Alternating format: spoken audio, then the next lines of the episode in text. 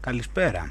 Είναι το τρίτο επεισόδιο της σειράς των podcast που κάνω για την ε, μοναχική μου περιήγηση για όλο τον Απρίλιο στην Ταϊλάνδη και κυρίως στο Λάος.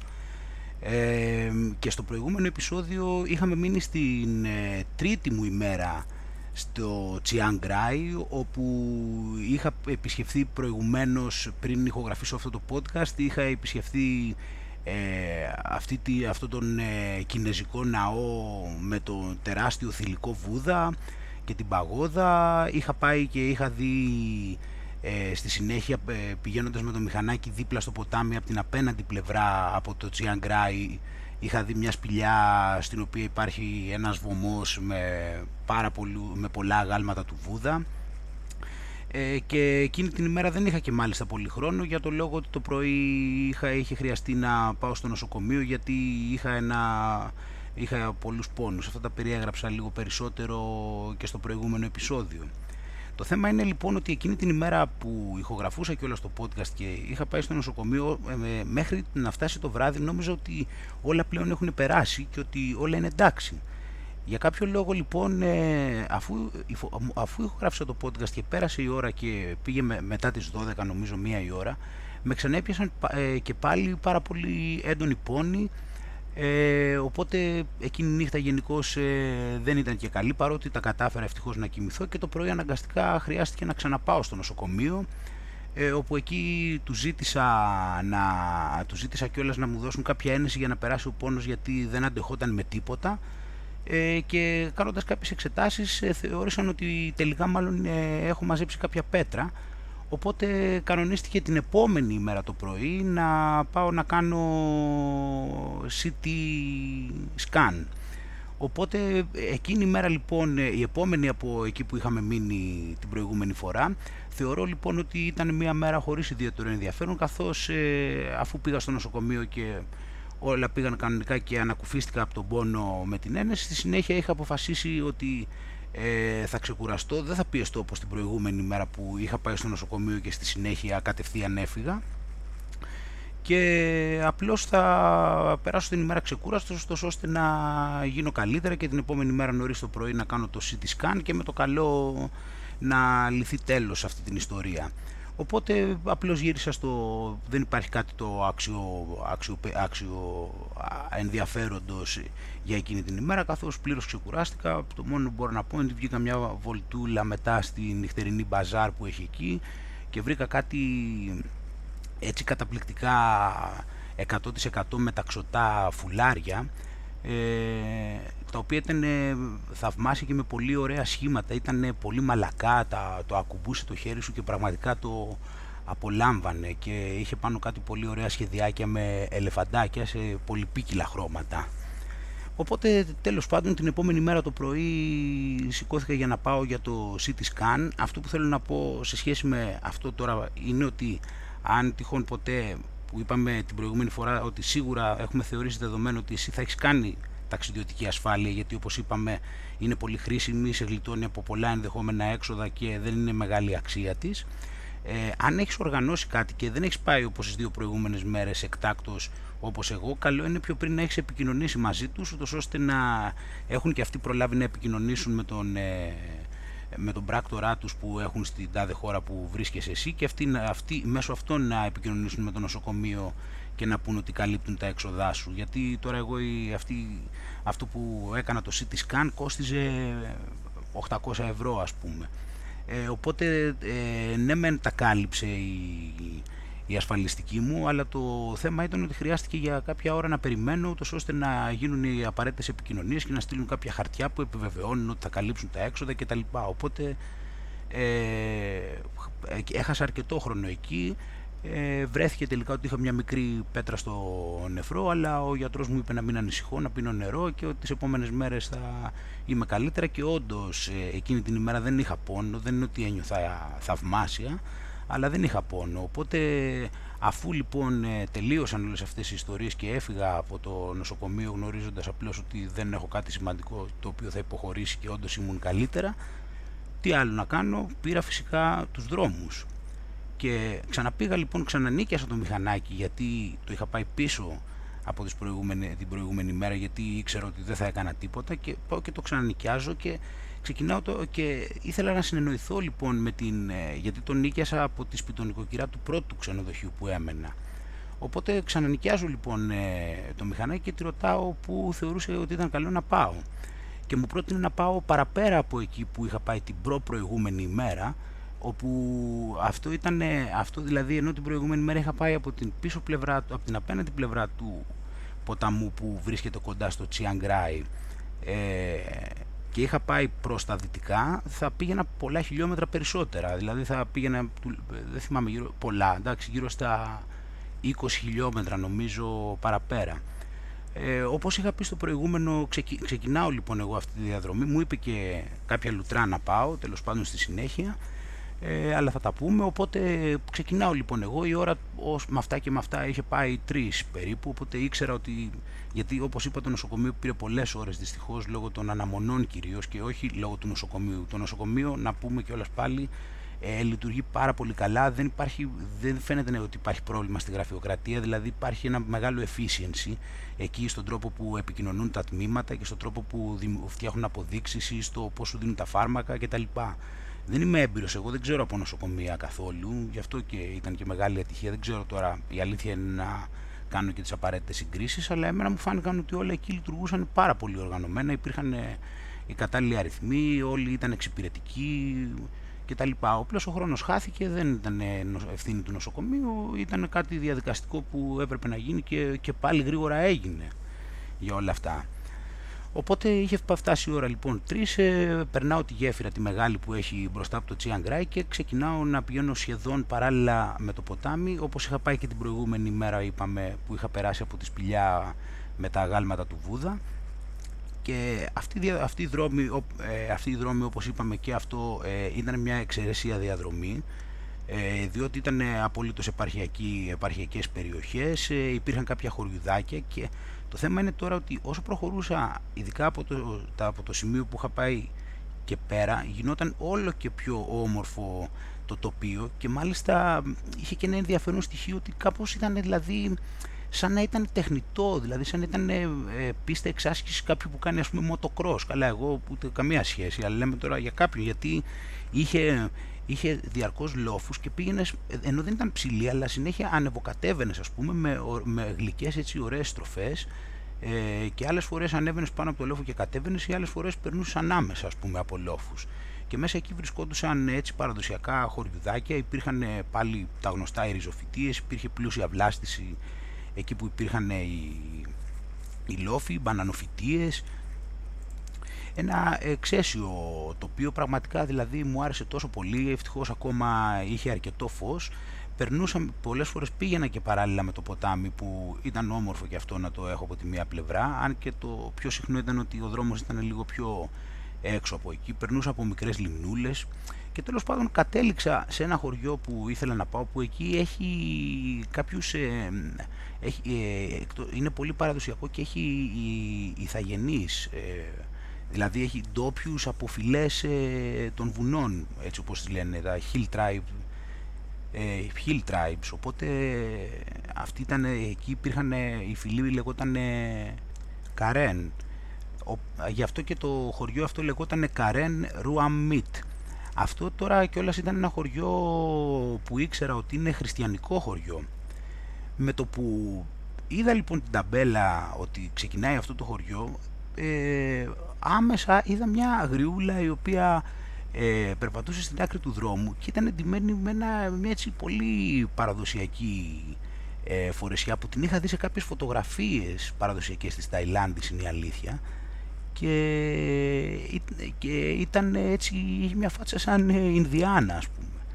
Ε, δεν τη, στην αρχή απλώς το μόνο που έκανε ήταν να μου προσφέρει προφανώς για να αγοράσω κάτι, αυτοί φτιάχνουν αυτά που τα δένεις στο χέρι έτσι βραχιολάκια ε, και πάνε εκεί και τα πουλάνε. Τέλος πάντων συνέχισα εγώ μέσα στο χωριό το οποίο ήταν χτισμένο πάνω στο, στον ποταμό Κοκ.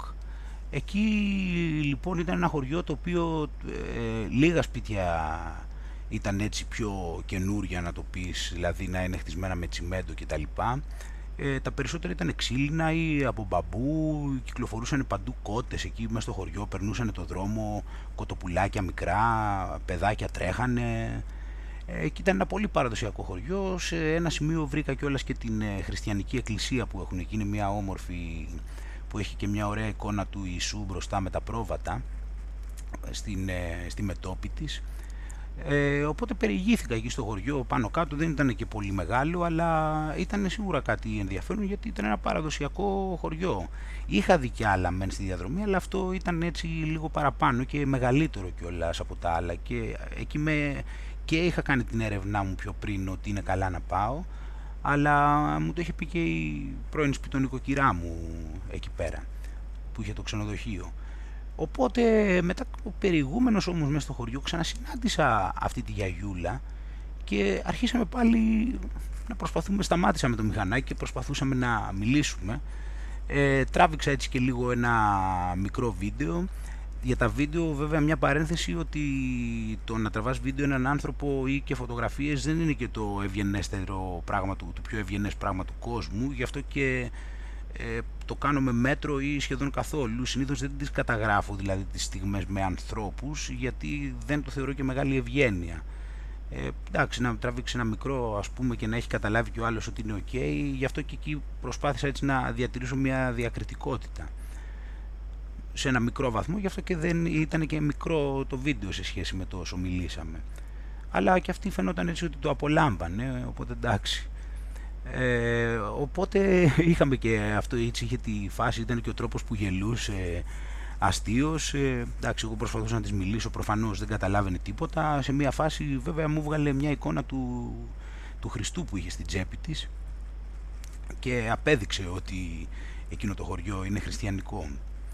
Ε, όσο είχε ήλιο ακόμα λοιπόν ε, συνέχισα και εκεί ξέρω ότι υπήρχε και σε αυτό το Ρουάμ Μίτ υπήρχε και ένα εκτροφείο ελεφάντων. Εγώ μπήκα τώρα εκεί πέρα μέσα ρωτώντας κιόλα, το βρήκα σε μια φάση λίγο πιο κάτω, ήταν στο τέλος του χωριού αυτό και αφού το βρήκα ε, μπήκα μέσα και δυστυχώς ε, ρωτώντας κάποιους από εκεί που ευτυχώς ξέρανε αγγλικά, κάποιο κύριο εκεί, ε, μου είπε ότι τους ελέφαντες στις 3 η ώρα τους ξανανεβάζουν πάνω στο βουνό, οπότε αν θέλει να τους δει κάποιος ε, πρέπει να τους δει μέχρι τις 3 η ώρα. Οπότε όταν πήγα εγώ δεν υπήρχε ψυχή. Οπότε ε, συνεχίζοντας λοιπόν μετά και έχοντας για ακόμα λίγη ώρα πάρα πολύ ωραία διαδρομή γιατί το πλάνο ήταν μετά να περάσω στην απέναντι όχθη που υπήρχε μια γέφυρα. Σταματάω λοιπόν μετά από λίγο σε κάποιο σημείο μιας και ήμουν, που ήμουν δίπλα στο ποτάμι γιατί φαινόταν πολύ όμορφο από εκεί, έπεφτε και ωραία ο ήλιος και είχε και ωραία φύση από απέναντι. Εγώ όμως βρισκόμουν ψηλότερα και το ποτάμι ήταν χαμηλά από μένα.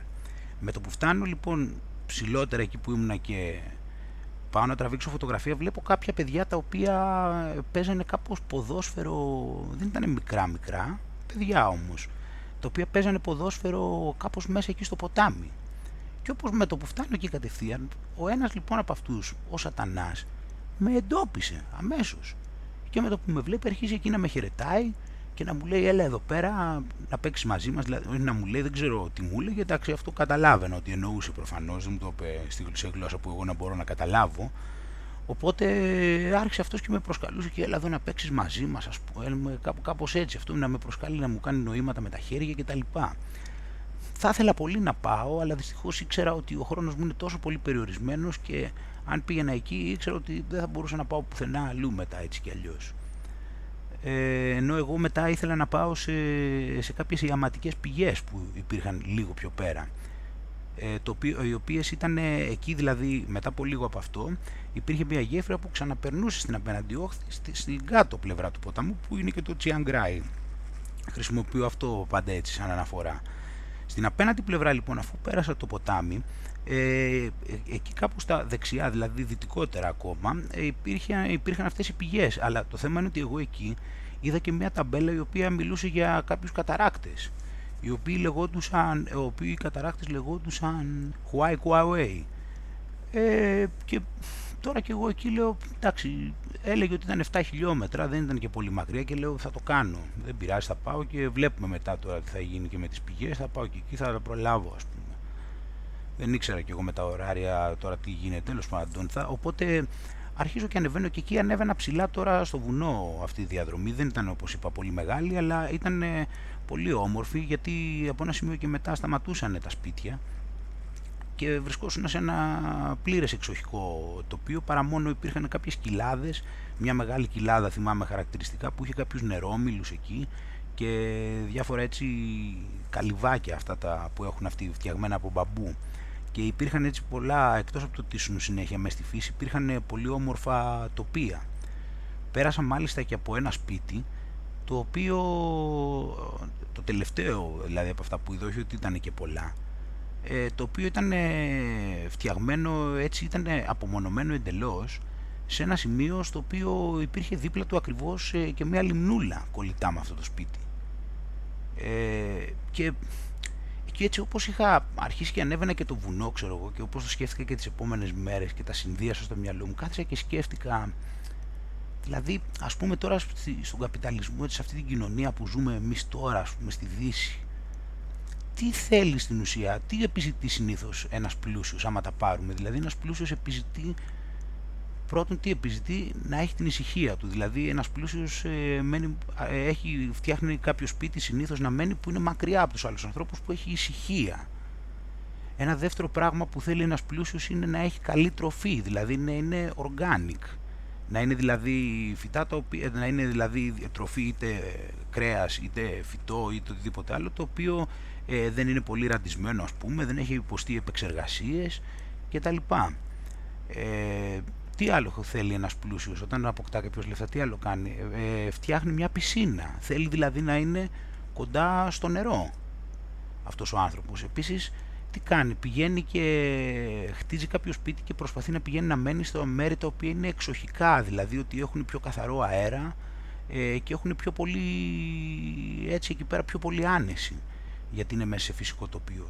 Ε, ένας πλούσιος επίσης τι κάνει, έχει έναν μεγάλο κήπο που πολύ συχνά έχει και κάποιον επιστάτη εκεί ο οποίος ε, του φροντίζει να, ε, φροντίζει να είναι, να, να είναι, να είναι ένας κυπουρός, φροντίζει δηλαδή τη βλάστησή του ώστε να υπάρχει γύρω από αυτόν βλάστηση, δηλαδή και ο κήπος του και επιλέγει και μέρη τα οποία έχουν αρκετή βλάστηση επειδή του αρέσει. Ε, μήπως μπορεί και να αγνώ και κάτι τώρα, κάποιο άλλο στοιχείο το οποίο δεν μου έρχεται αυτή τη στιγμή ε, αλλά τώρα κοίταξε ότι αυτά όλα λοιπόν τα στοιχεία που έχω πει, εκείνο εκεί πέρα το σπίτι κάποιου ανθρώπου, α, ένα άλλο στοιχείο επίσης, ότι ένας πλούσιος πολύ συχνά έχει κατοικίδια. Εγώ όταν πέρασα από εκείνο εκεί το σπίτι ήταν δυο σκυλιά εκεί, το οποίο το ένα μάλιστα με κυνήγησε κιόλας. Θέλησε δηλαδή, εντάξει τι γινόταν, υπήρχε ανταγωνισμό το μηχανάκι. Ένας πλούσιος επίσης έχει λοιπόν κατοικίδια ε, μπορεί να μου έρθει όπως είπαμε και κάτι άλλο. Αυτό το σπίτι λοιπόν ενός ανθρώπου προφανέστατα πολύ φτωχού, ας πούμε, κάποιον που δεν τον έχεις σε υπόλοιψη, κάποιον που δεν, δεν ξέρω τώρα, αλλά σίγουρα θεωρείς ότι είναι σε μια άθλια κατάσταση, πιθανότατα. Εγώ δεν είδα τον άνθρωπο, αλλά τι θα θεωρήσει κάποιος άμα, το, άμα έβλεπε αυτό το σπίτι εκεί. Κι όμως αυτό εκεί το σπίτι είχε όλα αυτά τα στοιχεία που ανέφερα. Εντάξει, μπορεί να μην είναι και όλα για να είμαστε και αντικειμενικοί. Εντάξει, υπάρχει ας πούμε και η ιατροφαρμακευτική περίθαλψη. Αλλά σκέψου και από την άλλη ότι πολλές φορές ε, την ιατροφαρμακευτική περίθαλψη που έχουμε τη χρειαζόμαστε για το λόγο ότι δεν ζούμε όπως χρειάζεται να ζούμε, ενώ κάποιος που ζει σε ένα, με ένα πιο φυσιολογικό τρόπο μπορεί να χρειάζεται και λιγότερη ιατροφαρμακευτική περίθαλψη. Αυτό λοιπόν, εκείνο το σπιτάκι τώρα, ένα τυχαίο σπιτάκι που πέρασα εγώ, είχε όλα αυτά τα χαρακτηριστικά. Είχε θέα. Ένα ένας πλούσιος θέλει να έχει σπίτι με θέα. Αυτό το σπίτι είχε θέα κάτω στον κάμπο. Εκτός από το ότι ήταν σε φυσικό περιβάλλον. Και θέα. Θέλει να έχει κάποιος ο οποίος έχει δουλέψει σκληρά, ας πούμε, ή έχει επιτύχει σε αυτή την κοινωνία και έχει χρήματα για να κάνει κάτι. Δηλαδή, όλη αυτή η προσπάθεια δηλαδή και όλο αυτό το κύκλο που κάνει κάποιος ούτως ώστε να γίνει πλούσιος ας πούμε και να επιτύχει κάποια πράγματα κάποιοι άλλοι τα έχουν χωρίς να έχουν κάνει το παραμικρό από όλα αυτά. Φαντάσου δηλαδή τώρα σε τι ματαιότητα ζούμε. Δεν πάρα πέρα, τέλος πάντων, για να μην τα πολυλογώ και με αυτό. Συνεχίζω λοιπόν εκεί πέρα και σε κάποια φάση φτάνω σε ένα χωριό που εκεί πρέπει να ήταν κάπου ο καταράκτης. Αυτό τώρα πάλι ήταν ένα πιο παραδοσιακό χωριό από το προηγούμενο για τον λόγο ότι ήταν και μέσα στο βουνό. Οπότε εκεί υπήρχαν μοναχά δηλαδή έτσι καλύβες και τέτοια πράγματα, πώς τα λένε. Ε, αυτά είναι, είναι, κάτι σαν τραπεζάκια ας πούμε που είναι το μπαμπού και κάθονται αυτοί εκεί πέρα πάνω και από πάνω υπάρχει μια τέτοιο μπαγκαλό ας πούμε. Αν ναι, μπαγκαλό λέγονται αυτά, δεν ξέρω αν λέγεται έτσι. Μήπως πρέπει να είναι πιο κλειστό γιατί αυτά είναι ανοιχτά. Δεν θυμάμαι τώρα Οπότε μπαίνω εκεί, ήταν πάλι έτσι, έτσι εκεί παιδάκια παίζανε ας πούμε, ήταν μια χαλαρή κατάσταση και προχωρώ μετά και βλέπω έτσι κάτι περίεργες καλλιέργειες οι οποίες ε, δεν, ε, δεν είχα ξαναδεί τέτοιου είδους φυτά εγώ ποτέ στη ζωή μου και μου έκανε εντύπωση δηλαδή ότι τα σχήματα που πέραν ήταν θαμνώδη αυτά ε, ήταν περιποιημένα έτσι κομμένα μεν ε, και ήταν ε, έτσι ένας σχηματισμός ο οποίος ε, δεν τον είχα ξαναδεί και ήταν σε πεζούλες κιόλας. Και ήταν πολύ ενδιαφέρον και εκείνη την ώρα δεν πήγε το μυαλό μου.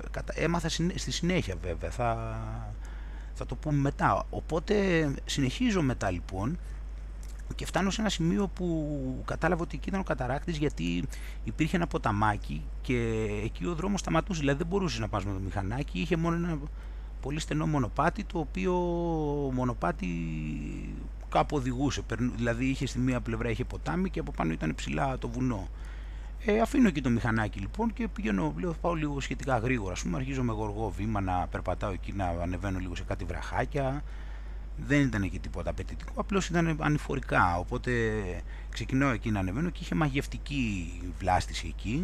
Έχω βάλει και ένα μικρό βιντεάκι στο group ε, στο facebook στο Mindfully Traveling the World with Photos εκεί τώρα έχει μια απίστευτη βλάστηση είχε κάτι αυτά τα δέντρα μπαμπού που είναι πολύ συχνά εδώ πέρα είναι πάρα πολύ εντυπωσιακά είναι απίστευτα ψηλά και είναι και πολλά μαζί πολλές φορές και είναι κάτι εξαίσιο. Οπότε εκεί ήταν ένα μέρος εντελώς τώρα σαν ζούγκλα και κάποια στιγμή έφτασε στον καταράκτη ο οποίος ήταν ένας όμορφος καταράκτης σχετικά ψηλός. Όμορφος καταράχτης, ε, όμορφη εμπειρία, ε, χαλαρωτικά τα νερά ε, και ήταν κάτι που το απόλαυσα δεόντως, απλώς δυστυχώς ε, για μια ακόμα φορά δεν μπόρεσα να μείνω περισσότερο από όσο ήθελα γιατί περνούσε η ώρα ε, και ήθελα να πάω στα ιαματικά λουτρά και νύχτωνε κιόλας. ήμουν και μακριά και από δρόμους επαρχιακούς. Και δεν υπήρχε και λόγος στο σκοτάδι μετά όπως έχουμε πει δεν έχει νόημα κάτι είναι μετά δεν μπορείς κάτι να συλλάβεις από, από εκεί που βρίσκεσαι.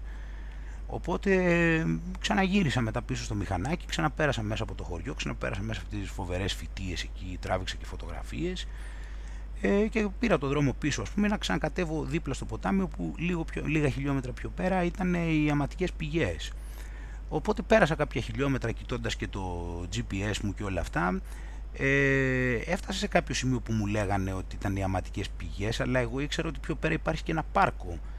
Εκεί πάρκο δηλαδή έτσι ένα άλσος το οποίο έχει και οι αματικές πηγές αλλά δεν ήξερα ακριβώς. Εγώ ήθελα και να μπω κιόλας αν γινόταν ε, τέλος πάντων λέω θα συνεχίσω ας πούμε να πάω εκεί που είναι και το, που είναι και το άλσος που ήταν ένα χιλιόμετρο ή δύο πιο πέρα συνεχίζω και φτάνω εκεί τώρα και βλέπω μια πύλη περνώ την πύλη με το μηχανάκι και εκεί ήταν κάποιοι σε ένα τραπεζάκι από πάνω οι οποίοι φορούσαν ρούχα έτσι στρατιω, στρατιωτικά, ήταν χακί τα ρούχα τους.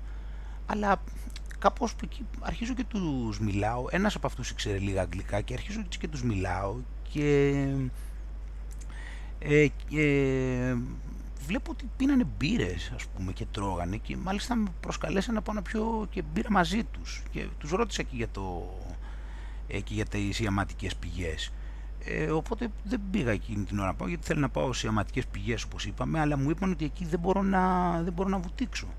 Οπότε πήγα και εκεί είχε και κάποια δέντρα ωραία, ήταν ωραίος χώρος κοντά στο ποτάμι ε, αλλά το ομορφότερο ήταν αυτό έτσι το, η μια πηγή, μια έτσι λίμνη που υπήρχε εκεί η αματική θιούχα η οποία άχνιζε όταν πήγα εκεί και είχε ένα, ένα χρώμα ένα φανταστικό έτσι μεταξύ πράσινου και μπλε. Δεν ήταν ιδιαίτερα μεγάλη. Ε, αλλά είχε έτσι δεν εντυπωσιακό και το χρώμα της και οι, τα δέντρα που υπήρχαν από πίσω όπως και, το, όπως και γενικότερα το ατμός έτσι που άχνιζε και έβγαζε. Ε, οπότε δεν είχα να κάνω κάτι άλλο εκεί. Ξαναγύρισα τώρα στην έξοδο και ξαναμίλησα εκεί με αυτά τα παιδιά. Ε, μου εξήγησαν ότι εκεί δεν μπορούσα να μπω γιατί ήταν υψηλή η θερμοκρασία, δεν επιτρέπεται γιατί ήταν στους 75 βαθμούς, αν δεν κάνω λάθος, Κελσίου. Ε, και μετά έτσι μου ξανά είπανε να πάω να πιω ε, μπύρα, οπότε λέω ας πάω και λίγο με αυτούς εκεί να καθίσω. Έτσι κι αλλιώς, ναι, μετά μου είπαν ότι εκεί που πέρασα προηγουμένως ήταν οι αματικές πηγές, αλλά αυτές είχαν κλείσει και αυτές, γιατί κλείνανε ή 5.30 ή 6, εγώ είχα πάει λίγο αργότερα από εκεί. Οπότε λέω ας καθίσω και πάω κάθομαι με αυτούς και προσπαθώ να τους πω, δηλαδή εσείς λέω, τώρα εδώ άμα εσείς τι είστε, λέω, είστε ξέρω εγώ στρατός εδώ πέρα σε αυτό, τι, τι είστε στρατόπεδο εδώ μέσα. Ε, λέει όχι, λέει, είμαστε φύλακες, λέει απλώς εδώ πέρα. Α, λέω, είστε α, φύλακες και φοράτε τέτοια ρούχα, εντάξει, αλλά ο ένας ψιλοήξερε αγγλικά, οπότε κάτι γινόταν. Ε, ναι, αλλά πώς ας πούμε λέω, δηλαδή εσείς είστε, τι φύλακες είστε όμως, δηλαδή πώς γίνεται να είστε φύλακες ας πούμε, αλλά να κάθεστε εδώ και να τρώτε κοτόπουλάκι ας πούμε και να πίνετε μπύρες, αβέρτα εδώ, δεν μπορώ να καταλάβω. Ε, τι λέω, δηλαδή άμα τα μάθει αυτό λέω το αφεντικό, τι θα γίνει λέω ας πούμε, τι, έτσι τη βγάζετε εσείς εδώ. Όχι, όχι, λέει, εμείς ε, έχουμε σχολάσει, λέει, τώρα γι' αυτό. Τώρα δεν ξέρω βέβαια τι, μήπως, μήπως κλείνανε γιατί δεν είδα κάποιον άλλον εκεί που δούλευε ας πούμε. Δηλαδή όποιοι ήταν από αυτούς εκεί τρώγανε και πίνανε. Μήπως έκλειναν απλώς αυτό και τέτοιο γιατί αλλιώς Τέλος πάντων, δεν ξέρω. Εν πάση περιπτώσει, εγώ πάντως το, το όφιλα να ρωτήσω από περιέργεια.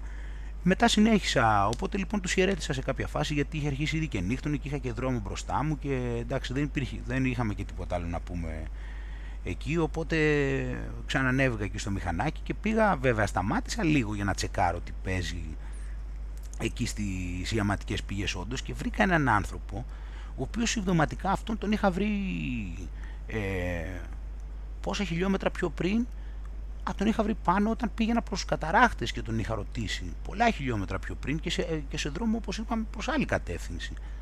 Και τον είχα βρει, τον είχα βρει εκεί πέρα αυτόν και συμπτωματικά πάω εκεί στις πηγές και εκεί είχε κάτι σαν πάγκους εκεί αυτά που τους μαζεύανε κάτι λιγοστούς και τον κοιτάω αυτόν εκεί και λέω συγγνώμη σε έχω λέω ξαναδεί, σε, δεν σε έχω ξαναδεί εσένα και προηγουμένως και θυμήθηκε είναι και αυτός ψηλό ήξερε αγγλικά τέλος πάντων μου εξήγησε πήγαμε εκεί ε, είχε κάτι είχε μία σαν τσιμεντένιο μεγάλο έτσι σαν μεγάλη γούρνα η οποία αυτή μύριζε έτσι πολύ, πολύ έντονα και μόλις περάσαμε μάλιστα μου λέει αυτός ε, μυρίζει λέει σαν βρασμένο αυγό δεν μυρίζει και του λέω ακριβώς έτσι αυτός ήξερε και τι έπαιζε μου είπε ότι έχουν κλείσει και μου έδειξε δίπλα ότι σε αυτό κιόλας που μύριζε σαν βρασμένο αυγό ε, ήταν και υψηλή και η θερμοκρασία και δεν ήταν για τους ανθρώπους αλλά εντάξει από ποιος θα μπαίνει τώρα εκεί μέσα έτσι πως βρώμαγε Οπότε δίπλα όμως υπήρχε μια, είχαν σαν μια πισίνα το οποίο ήταν κλειδωμένο και εκεί μπορούσες να μπεις ας πούμε και οπότε εγώ το έχασα. Τι να κάνουμε, εντάξει δεν γίνονται και όλα. Οπότε μετά εντάξει, τον αποχαιρέτησα τον άνθρωπο και πήρα το δρόμο μου πίσω όπου εκεί πήγαινα μια δρομή, είχε αρχίσει έτσι σιγά σιγά και νύχτωνε, πήρα δρόμο έτσι προς το Τσιάνγκρα, η ώρα είχε πάει επειδή η νύχτα πέφτει γύρω στις 7 εδώ πέρα ε, οπότε η ώρα είχε πάει κάπου 7 εκεί όταν ξεκίνησα, κάπου εκεί. Ε, πήγαινα τώρα πάνω στο βουνό, δυστυχώς δεν μπορούσα να απολαύσω και κάτι. Αυτό που μου έμεινε απλώς είναι ότι όπως οδηγούσα υπήρχαν στιγμές δηλαδή που ένιωθα υπερβολική ζέστη και στιγμές που ένιωθα έντονο, έντονο αρκετό κρύο, έτσι δροσιά. Σαν να έμπαινα δηλαδή, σαν να πέρναγα σε διαφορετικές διαστάσεις, ήταν μέσα σε μια ίδια διαδρομή. Οπότε μετά γύρισα, οπότε μετά γύρισα πίσω, είχα απλώς έτσι θα πήγαινα κάπου εκείνη την ημέρα ήθελα να πάω κάτι να, να φάω. Είχα αποφασίσει να φάω γιατί την προηγούμενη που ξεκουράστηκα δεν έφαγα κιόλας για να ξεκουραστούν και, το εσωτερικό μου σύστημα ε, γιατί πιστεύω γενικά στην νηστεία ότι βοηθάει. Ε, είχα πιει απλώς κάτι χυμούς φρούτων. Ε, οπότε γύρισα πίσω λοιπόν μετά από κάνα μισάωρο, ξέρω εγώ, 45 λεπτά με αυτά και με αυτά ε, κοιτώντας και τους χάρτες και, και τέτοια και πήγα και πάλι και κάθισα ε, εκεί δίπλα από το ξενοδοχείο που ήταν αυτοί που διοργανώνουν, αυτοί λέγονται bamboo tours και ήταν αυτοί που και διοργανώνουν tours αλλά έχουν και τους χυμούς. Και όπως έχω πει είχα γίνει φίλος με αυτούς και με τον, αυτό είναι και το Butter Familia ξέρω εγώ κατά μία ήταν μια οικογένεια αυτή. Ε, τα πηγαίναμε πολύ καλά, ας πούμε, ήταν πάρα πολύ καλό παιδί και πήγαινα διαρκώς και καθόμουν, το έχω πει νομίζω και στα, και στα προηγούμενα. Αυτός λοιπόν τώρα εκεί όπως καθόμαστε και είχα παραγγείλει ένα χυμό πριν πάω να φάω, ε, ήξερα ότι είχε πάει και είχε κάνει tour με κάποιους, με κάτι Γάλλους, αν δεν κάνω λάθος, εκείνη την ημέρα. Και με αυτά και με αυτά αρχίζουμε και αυτός τελικά είχε πάει στο, είχε, έκανε tour, γιατί εγώ δεν ήξερα ακριβώς που κάνει αυτός tour και αποδείχθηκε μετά ότι αυτός τους είχε πάει τους Γάλλους, δεν ξέρω που αλλού, αλλά τους είχε πάει και σε εκείνο εκεί το χωριό που είχε τις περίεργες φυτίες και στον καταράχτη αυτόν που είχα πάει εγώ τελικά. Και αυτός είχε πάει με τους άλλους νωρίς το πρωί βέβαια, πολύ νωρίτερα. Ε, οπότε μου εξήγησε διάφορα. Μου εξήγησε ότι αυτή η κυρία που είδα εγώ δηλαδή και μίλησα που του έδειξα λίγο το βίντεο, αυτή δεν ήταν Καρέν, ήταν Άκα. Λέγεται Άκα η, αυτή η φυλή. Γιατί σε αυτό το χωριό δεν είναι μόνο τελικά Καρέν, αλλά είναι και η, η φυλή Άκα. Οπότε αυτή από την ενδυμασία της κατάλαβε αυτός που ήξερε προφανώς ε, ότι αυτή είναι Άκα.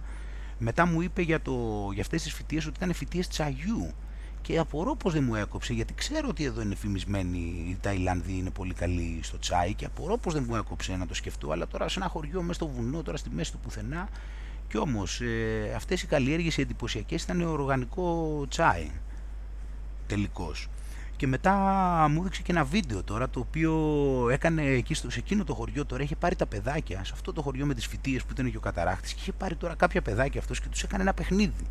Και το τραβούσε στο βίντεο. Και πηγαίνει τώρα και είχε βάλει τέσσερα πιάτα στα, τα οποία ήταν γυρισμένα ανάποδα και από κάτω είχε βάλει πέντε μπατ που είναι ένα μικρό ποσό έτσι ξέρω εγώ και τους έκανε τώρα. Αυτό μαζευόντουσαν τα παιδάκια από πάνω και μετρούσε αυτός και με το 1, 2, 3 τσακ και τραβούσε το, τραβούσε το μπολ και έμενε από κάτω το, τα πέντε μπατ και όποιος προλάβαινε ας πούμε και έβαζε το χέρι του πρώτος και έπιανε το τέτοιο το έπαιρνε ξεκινάει με το πρώτο, τους κάνει ένα, δύο, τρία, πάμε. Χώρα το τραβάει, πέφτουν αυτά πάνω εκεί πέρα, ξέρω εγώ, παίρνει κάποιο το ένα μπατ, το A5 μπατ. Πάει στο δεύτερο, δεύτερο μπολ μετά, ξεκινάει να τους λέει έτοιμοι, ξέρω εγώ, ένα, δύο, τρία, Μάρς τραβάει το, τραβάει το μπολ, τραβάει αυτό στο μπολ, τσακ ορμάνε εκεί πάνω στα 5 μπατ εκεί πέρα, κάποιο τα παίρνει πάλι. Πάνω στο τρίτο μπολ, πάλι το ίδιο, ένα, δύο, τρία, ξέρω εγώ, με αυτά ορμάνε εκεί σαν μανιασμένα, ξέρω εγώ, προλαβαίνει κάποιο παίρνει τα 5 μπατ. Πάει τώρα λοιπόν στο τέταρτο μπολ, τους κάνει πάλι 1, 2, 3, τραβάει το μπολ και αυτή τη φορά αντί να τους έχει βάλει 5 μπατ, έχει βάλει κακά από κοτόπουλο. και πάνε αυτά όπως ορμάνε έτσι εκεί πέρα να νομίζουν ότι έχει τα 5 μπατ και βάζουν το χέρι τους πάνω και πιάνουν τα τέτοια και τα στίβουνε. και να μου δείχνει το βίντεο τώρα και να έχουμε κατουριθεί, να έχουμε πεθάνει. Πώς αυτά, γιατί αυτά είχαν καλομάθει ότι α, έχει τα πέντε μπάτια, πάνε μία εκεί και, και να έχουμε πεθάνει στο γέλιο τώρα έτσι όπως το βλέπαμε. Οπότε μετά και αυτοί κλείνανε τέλος πάντων εκεί κατά τις 9. Είχε έρθει και ώρα και για μένα να πάω και να φάω τέλος πάντων κάποια στιγμή και πήγα στο, σε αυτό που λέγεται Clock Tower. Με πήγε αυτός βασικά. Είχα εγώ και το μηχανάκι, αλλά επειδή έφευγε μου λέει να σε πετάξω και πάω τέλος πάντων στο αυτοκίνητο μαζί του ε, και με πηγαίνει εκεί λίγο πιο κάτω ήταν, δεν ήταν τίποτα. Δηλαδή και με τα πόδια εύκολα πήγαινες εκεί, έχει ένα, ένα χρυσό έτσι πύργο ρολόι ας πούμε ε, ο οποίος είναι έτσι και το κέντρο του Τζιάνγκράι και είναι έτσι από τα χαρακτηριστικά μνημεία. Αυτός τώρα κάθε ώρα ε, γίνεται ένα σοου έτσι με φώτα και με, με φωτορυθμικά, δηλαδή αλλάζουν χρώματα και όπως είναι επίχρυσο αυτό γίνονται μοβ, κόκκινα κλπ. Και παίζει και μουσική. Εγώ αυτό, το, αυτό κάνω κάθε μέρα στις 7, στις 8 και στις 9 για 5 λεπτά περίπου με 10. Εγώ δεν το είχα δει αυτό όμως και είχα πει ότι αναγκαστικά εντάξει, μέχρι να φύγω σίγουρα θα το έχω δει. Οπότε βρήκα τώρα ένα εστιατόριο το οποίο ήταν δηλαδή καθόμουν μπροστά μπροστά. Εκεί που καθόμουν δηλαδή αυτό το, αυτός ο πύργος κιόλας είναι στην ουσία πάνω σε μια τέτοιο ε, σε μια νησίδα. Ε, οπότε ε, και περνάει και δρόμος γύρω γύρω οπότε κάθεσα εγώ εκεί ήμουν και στην ώρα μου ας πούμε ε, και το είδα και αυτό. Σου όμορφο. Ήταν, είναι πολύ εντυπωσιακό αυτό επειδή είναι χρυσό. Αυτό είναι το σημαντικό του. Μετά έχει και έτσι ένα ωραίο σοου με τα φώτα και ήταν όμορφο οπότε έκλεισε καλά η μέρα για μένα. Γενικώ ένιωθα σχετικά καλά. Δεν, ε, το κυριότερο ήταν όμως ότι δεν είχα αυτούς τους απέραντους πόνους που είχα τις προηγούμενες μέρες, οπότε για να έχει περάσει έτσι ημέρες και αυτά φαινόταν ότι τα πράγματα θα είναι καλύτερα και με το καλό δεν θα επιστρέψουν. Γιατί μου είχε μείνει και στο μυαλό η πρώτη μέρα που είπαμε που πήγα στο νοσοκομείο ε, ήμουνα μετά καλά όταν έφυγα νόμιζα ότι όλα τέλειωσαν και το βράδυ μετά μου ήρθε πόνος παρεμφερής πάλι ο οποίος δεν σταμάταγε μέχρι να πάω στο νοσοκομείο ας πούμε και να μου δώσουν επαυσίπονο Οπότε εντάξει και εκείνη τη μέρα δεν ήθελα μετά πάλι να γυρνάω συνέχεια στους δρόμους ας πούμε. Κάποια στιγμή γύρισα, πήγε η ώρα 11 και αυτά. Ήθελα να δείξω ότι ήξερα ότι δεν είμαι και εντελώς καλά και μάλιστα την επόμενη μέρα είχα μεγάλο σχέδιο για πολλά πράγματα.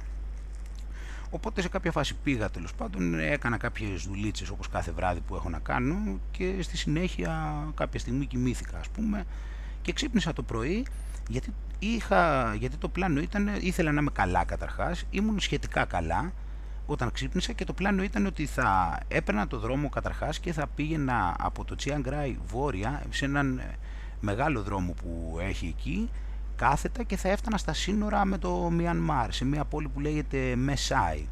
Εκεί θα, για, ε, για να φτάσω εκεί όμως που ήταν μια ευθεία θα έκανα διάφορες παρακάμψεις επειδή υπήρχαν κάποια σημεία ενδιαφέροντος. Οπότε ξεκίνησα με αυτά και με αυτά κάποια στιγμή, όλα πηγαίνανε, όλα πήγαινε εντάξει ευτυχώς, εντάξει είχε έντονη ζέστη βέβαια πάνω στο μηχανάκι, ε, πολύ ήλιο και τα λοιπά, εντάξει το κράνος με προστάτευε βέβαια, σταμάτησα και κάπου πήρα και ένα καφέ, συνέχισα μετά, οπότε τα πρώτα χιλιόμετρα λοιπόν όπως ανέβαινα το δρόμο δεν είχαν ιδιαίτερο ενδιαφέρον, ήταν περισσότερο έτσι ε, σαν μικρές πόλεις, ήταν σαν προάστια έτσι του Τσιάνγκράι ας πούμε που υπάγονται και στο Τσιάνγκράι οπότε είχε πιο πολύ μαγαζιά, εργοστάσια. Για τα πρώτα χιλιόμετρα δηλαδή δεν ήταν κάτι το ενδιαφέρον ε, όσο πέρναγε όμως η ώρα άρχισαν και αραίωναν οι οικισμοί και όλα αυτά και έπαιρνε τη θέση η φύση. Και έβλεπες τώρα πάλι τα γνωστά. Υπήρχαν δηλαδή είτε ριζοφυτίες είτε έβλεπες δάση.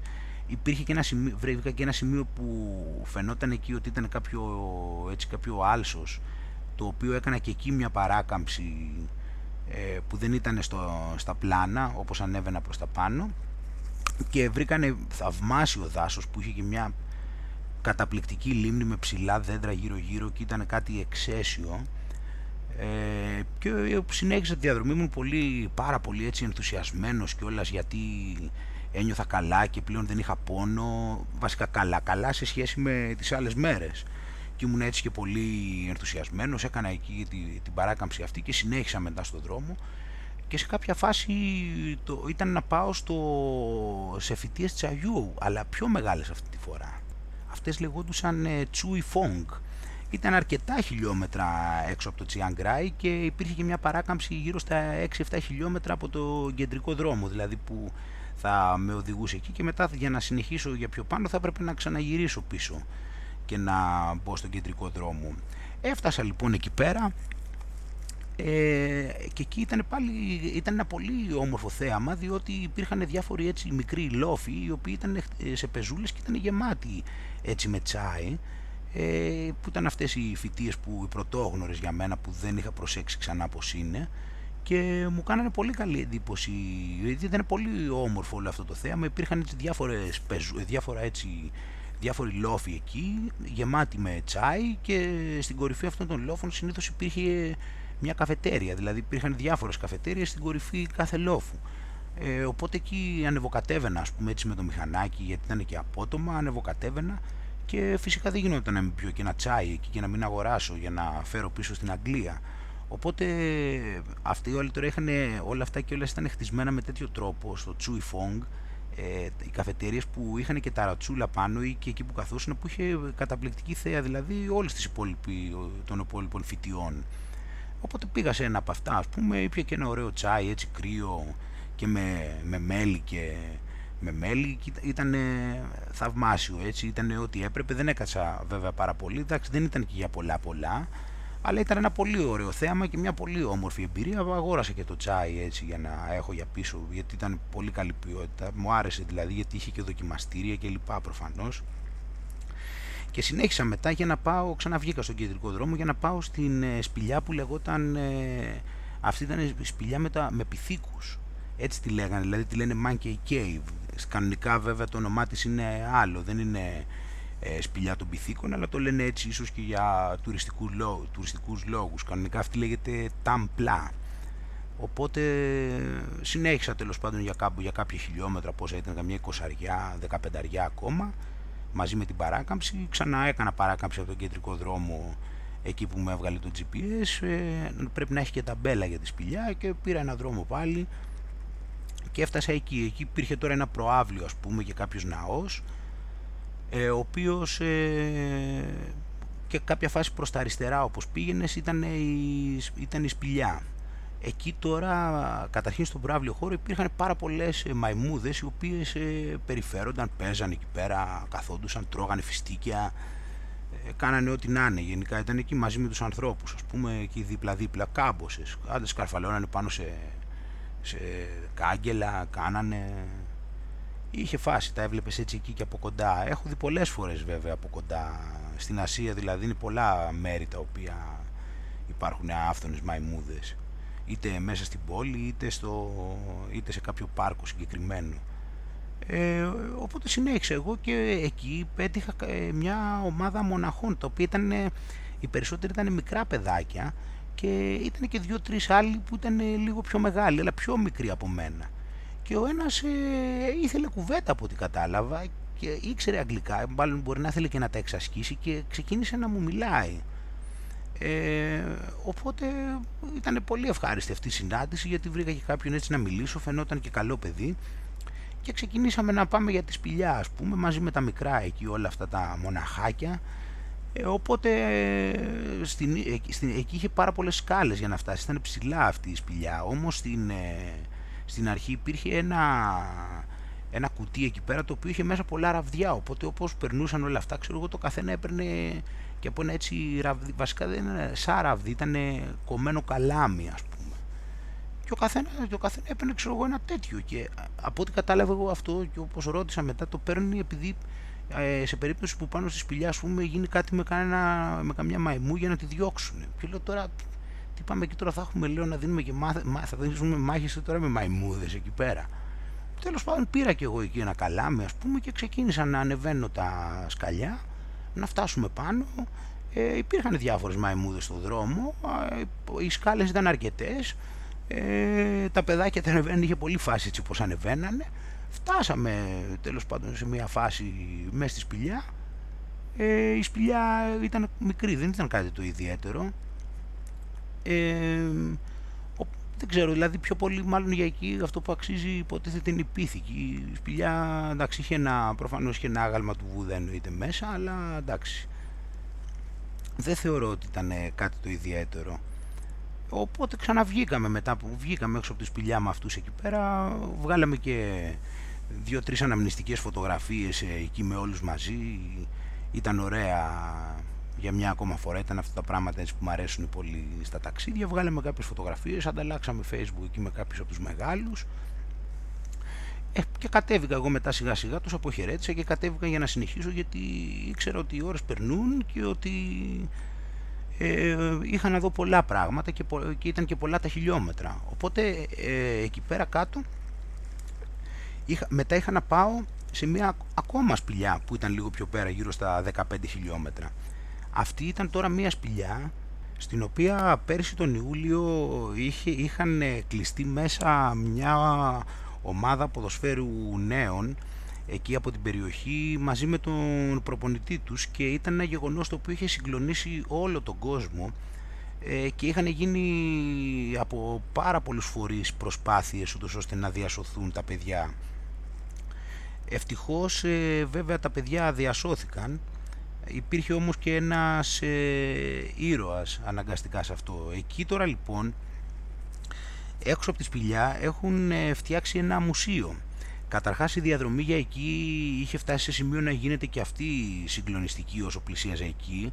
Ε, το Μιανμάρ ε, ήταν όλο και κοντύτερα και από το αριστερό μου χέρι διαρκώς πλέον είχαν αρχίσει και πολύ κοντά δέσποζαν τα βουνά του Μιανμάρ και με εντυπωσίαζαν τόσο πολύ ε, λίγο πιο πριν από, εκεί, από ξεκινώντας περίπου όντας πιο κοντά σε αυτά όσο πλησίαζα στη, στη σπηλιά αυτή ήταν μια, ήταν μια απίστευτη διαδρομή ήταν μέχρι τότε η καλύτερη που είχα κάνει και ήμουν ήδη μαγεμένος. Φτάνοντας τώρα λοιπόν εκεί στη σπηλιά, παρκάρισα το, παρκάρισα το μηχανάκι και μας πήγαινε προς τα εκεί, υπήρχε ένα έτσι, αυτά τα τουκ-τουκ που λένε, σαν μικρά φορτηγάκια.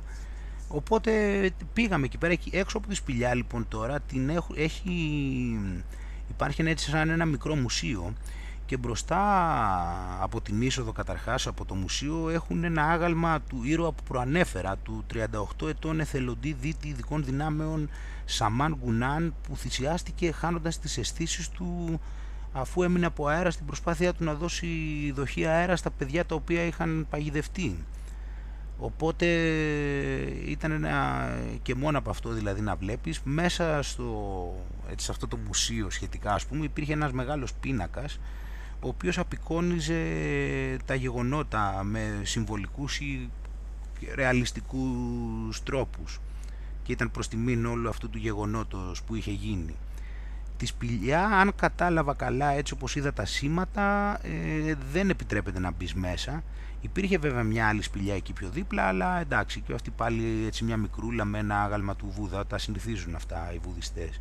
Η σπηλιά όμως αυτή που που είχαν μείνει μέσα τα παιδιά δυστυχώς ε, και που ευτυχώς σώθηκαν αν και υπήρχε ένα θύμα όπως είπαμε ε, λέγεται Tam Luang και όπως είπαμε είναι και κοντά στα σύνορα με το Μιανμάρ οπότε φεύγοντας και από εκεί πέρα τώρα επειδή η ώρα όπως είπαμε περνούσε είχε πάει περίπου 5-5,5 πρέπει να ήταν όπως είπαμε νυχτώνει στις 7 και εγώ είχα διάφορα πλάνα, βέβαια τέλος πάντων ήξερα ότι δεν θα γινόντουσαν όλα. Τέλος πάντων ε, συνέχισα μετά για μερικά χιλιόμετρα.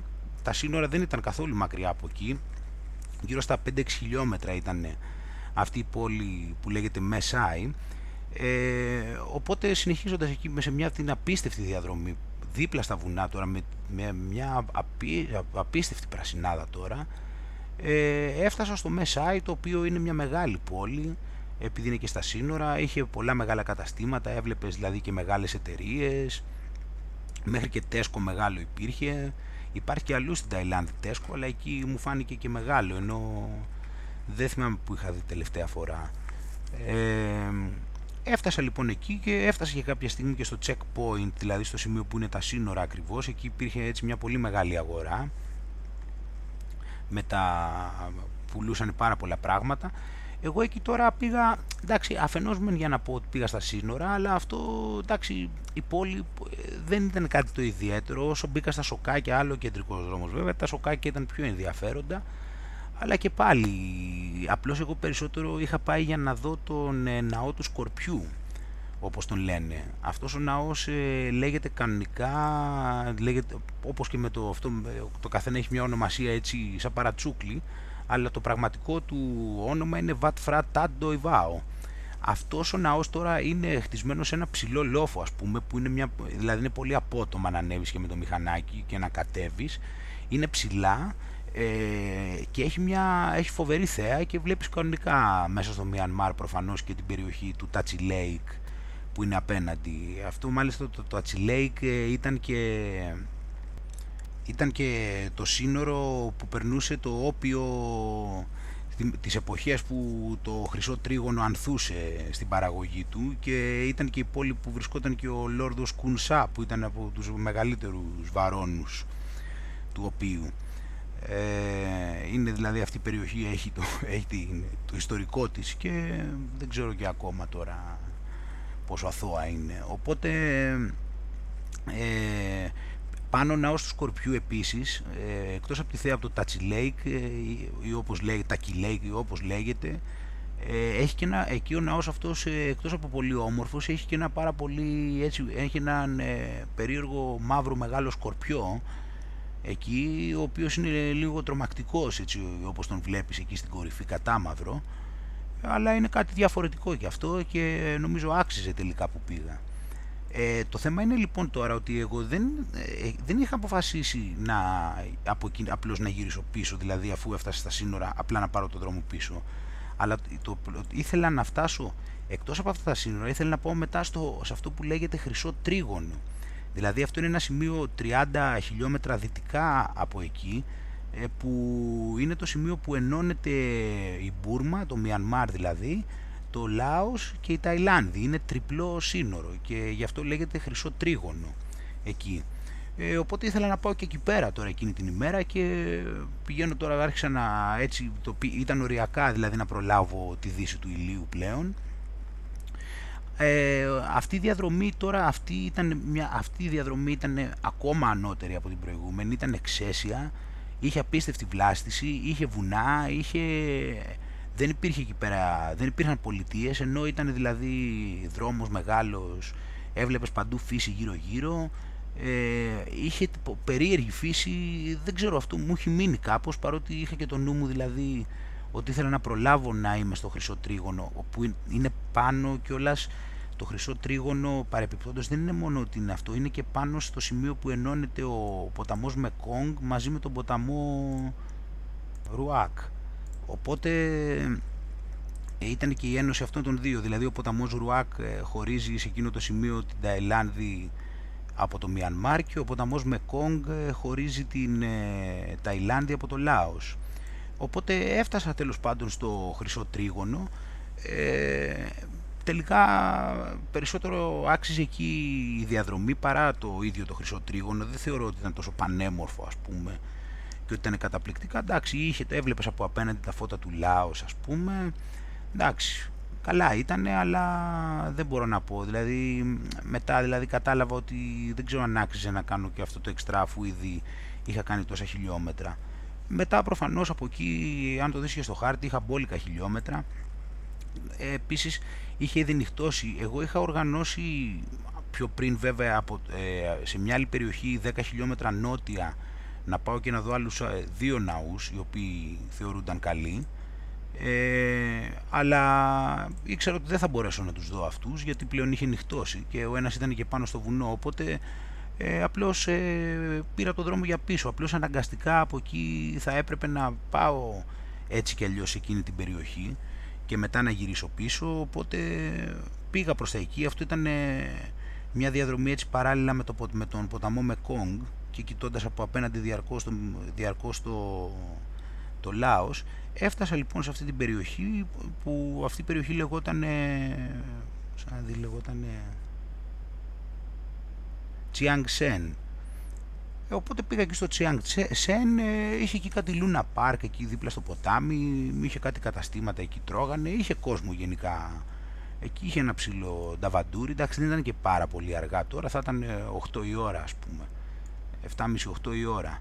Οπότε κάθισε εκεί πια ένα καφέ έτσι λίγο να ξεκουραστώ γιατί φαντάσου τώρα ότι δηλαδή ήταν μέχρι το, από το Τσιάνγκράι μέχρι τα σύνορα ήταν 64 χιλιόμετρα πρόσθεσε μετά άλλα 30 μέχρι το Χρυσό Τρίγωνο μετά κατέβα άλλα 10 χιλιόμετρα μέχρι το Τσιάνγκσεν και μετά από το Τσιάνγκσεν μέχρι το και μετά από εκεί που ήμουνα στο Τσιάνγκσεν για να φτάσω στο Τσιάνγκράι είχα ακόμα άλλα, άλλα 60 χιλιόμετρα οπότε καταλαβαίνεις ότι ήταν πολύς δρόμος να γίνει. Οπότε κάθισα για λίγο εκεί, λέω μετά εντάξει την πάω τη διαδρομή με την ησυχία μου.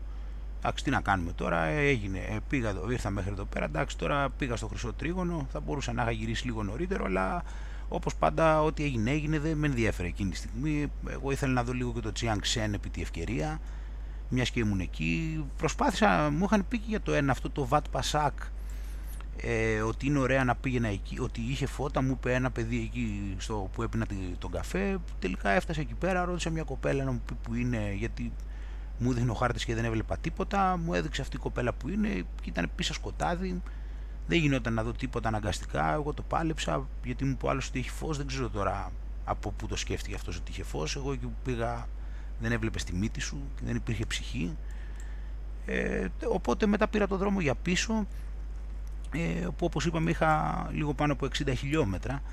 Ε, αυτός έπρεπε να πάρω ένα δρόμο και κάποια στιγμή εκεί στα ξέρω εγώ 25 χιλιόμετρα με 30 από το Τσιάνγκράι θα με ξανά έβγαζε σε αυτό το κεντρικό, στην κεντρική αρτηρία που είχα πάρει για πάνω. Οπότε αυτό ε, πήρα αυτό, πήγαινα και πήγαινα και αυτά. Το περίεργο που δεν περίμενα ήταν ότι υπήρχαν πολλά σημεία πλέον που είχε νυχτώσει και ένιωθα να κρυώνω, ενώ δεν το έχω ξανανιώσει αυτό ποτέ στην Ταϊλάνδη, ούτε το είχα φανταστεί καν αυτό το, πράγμα.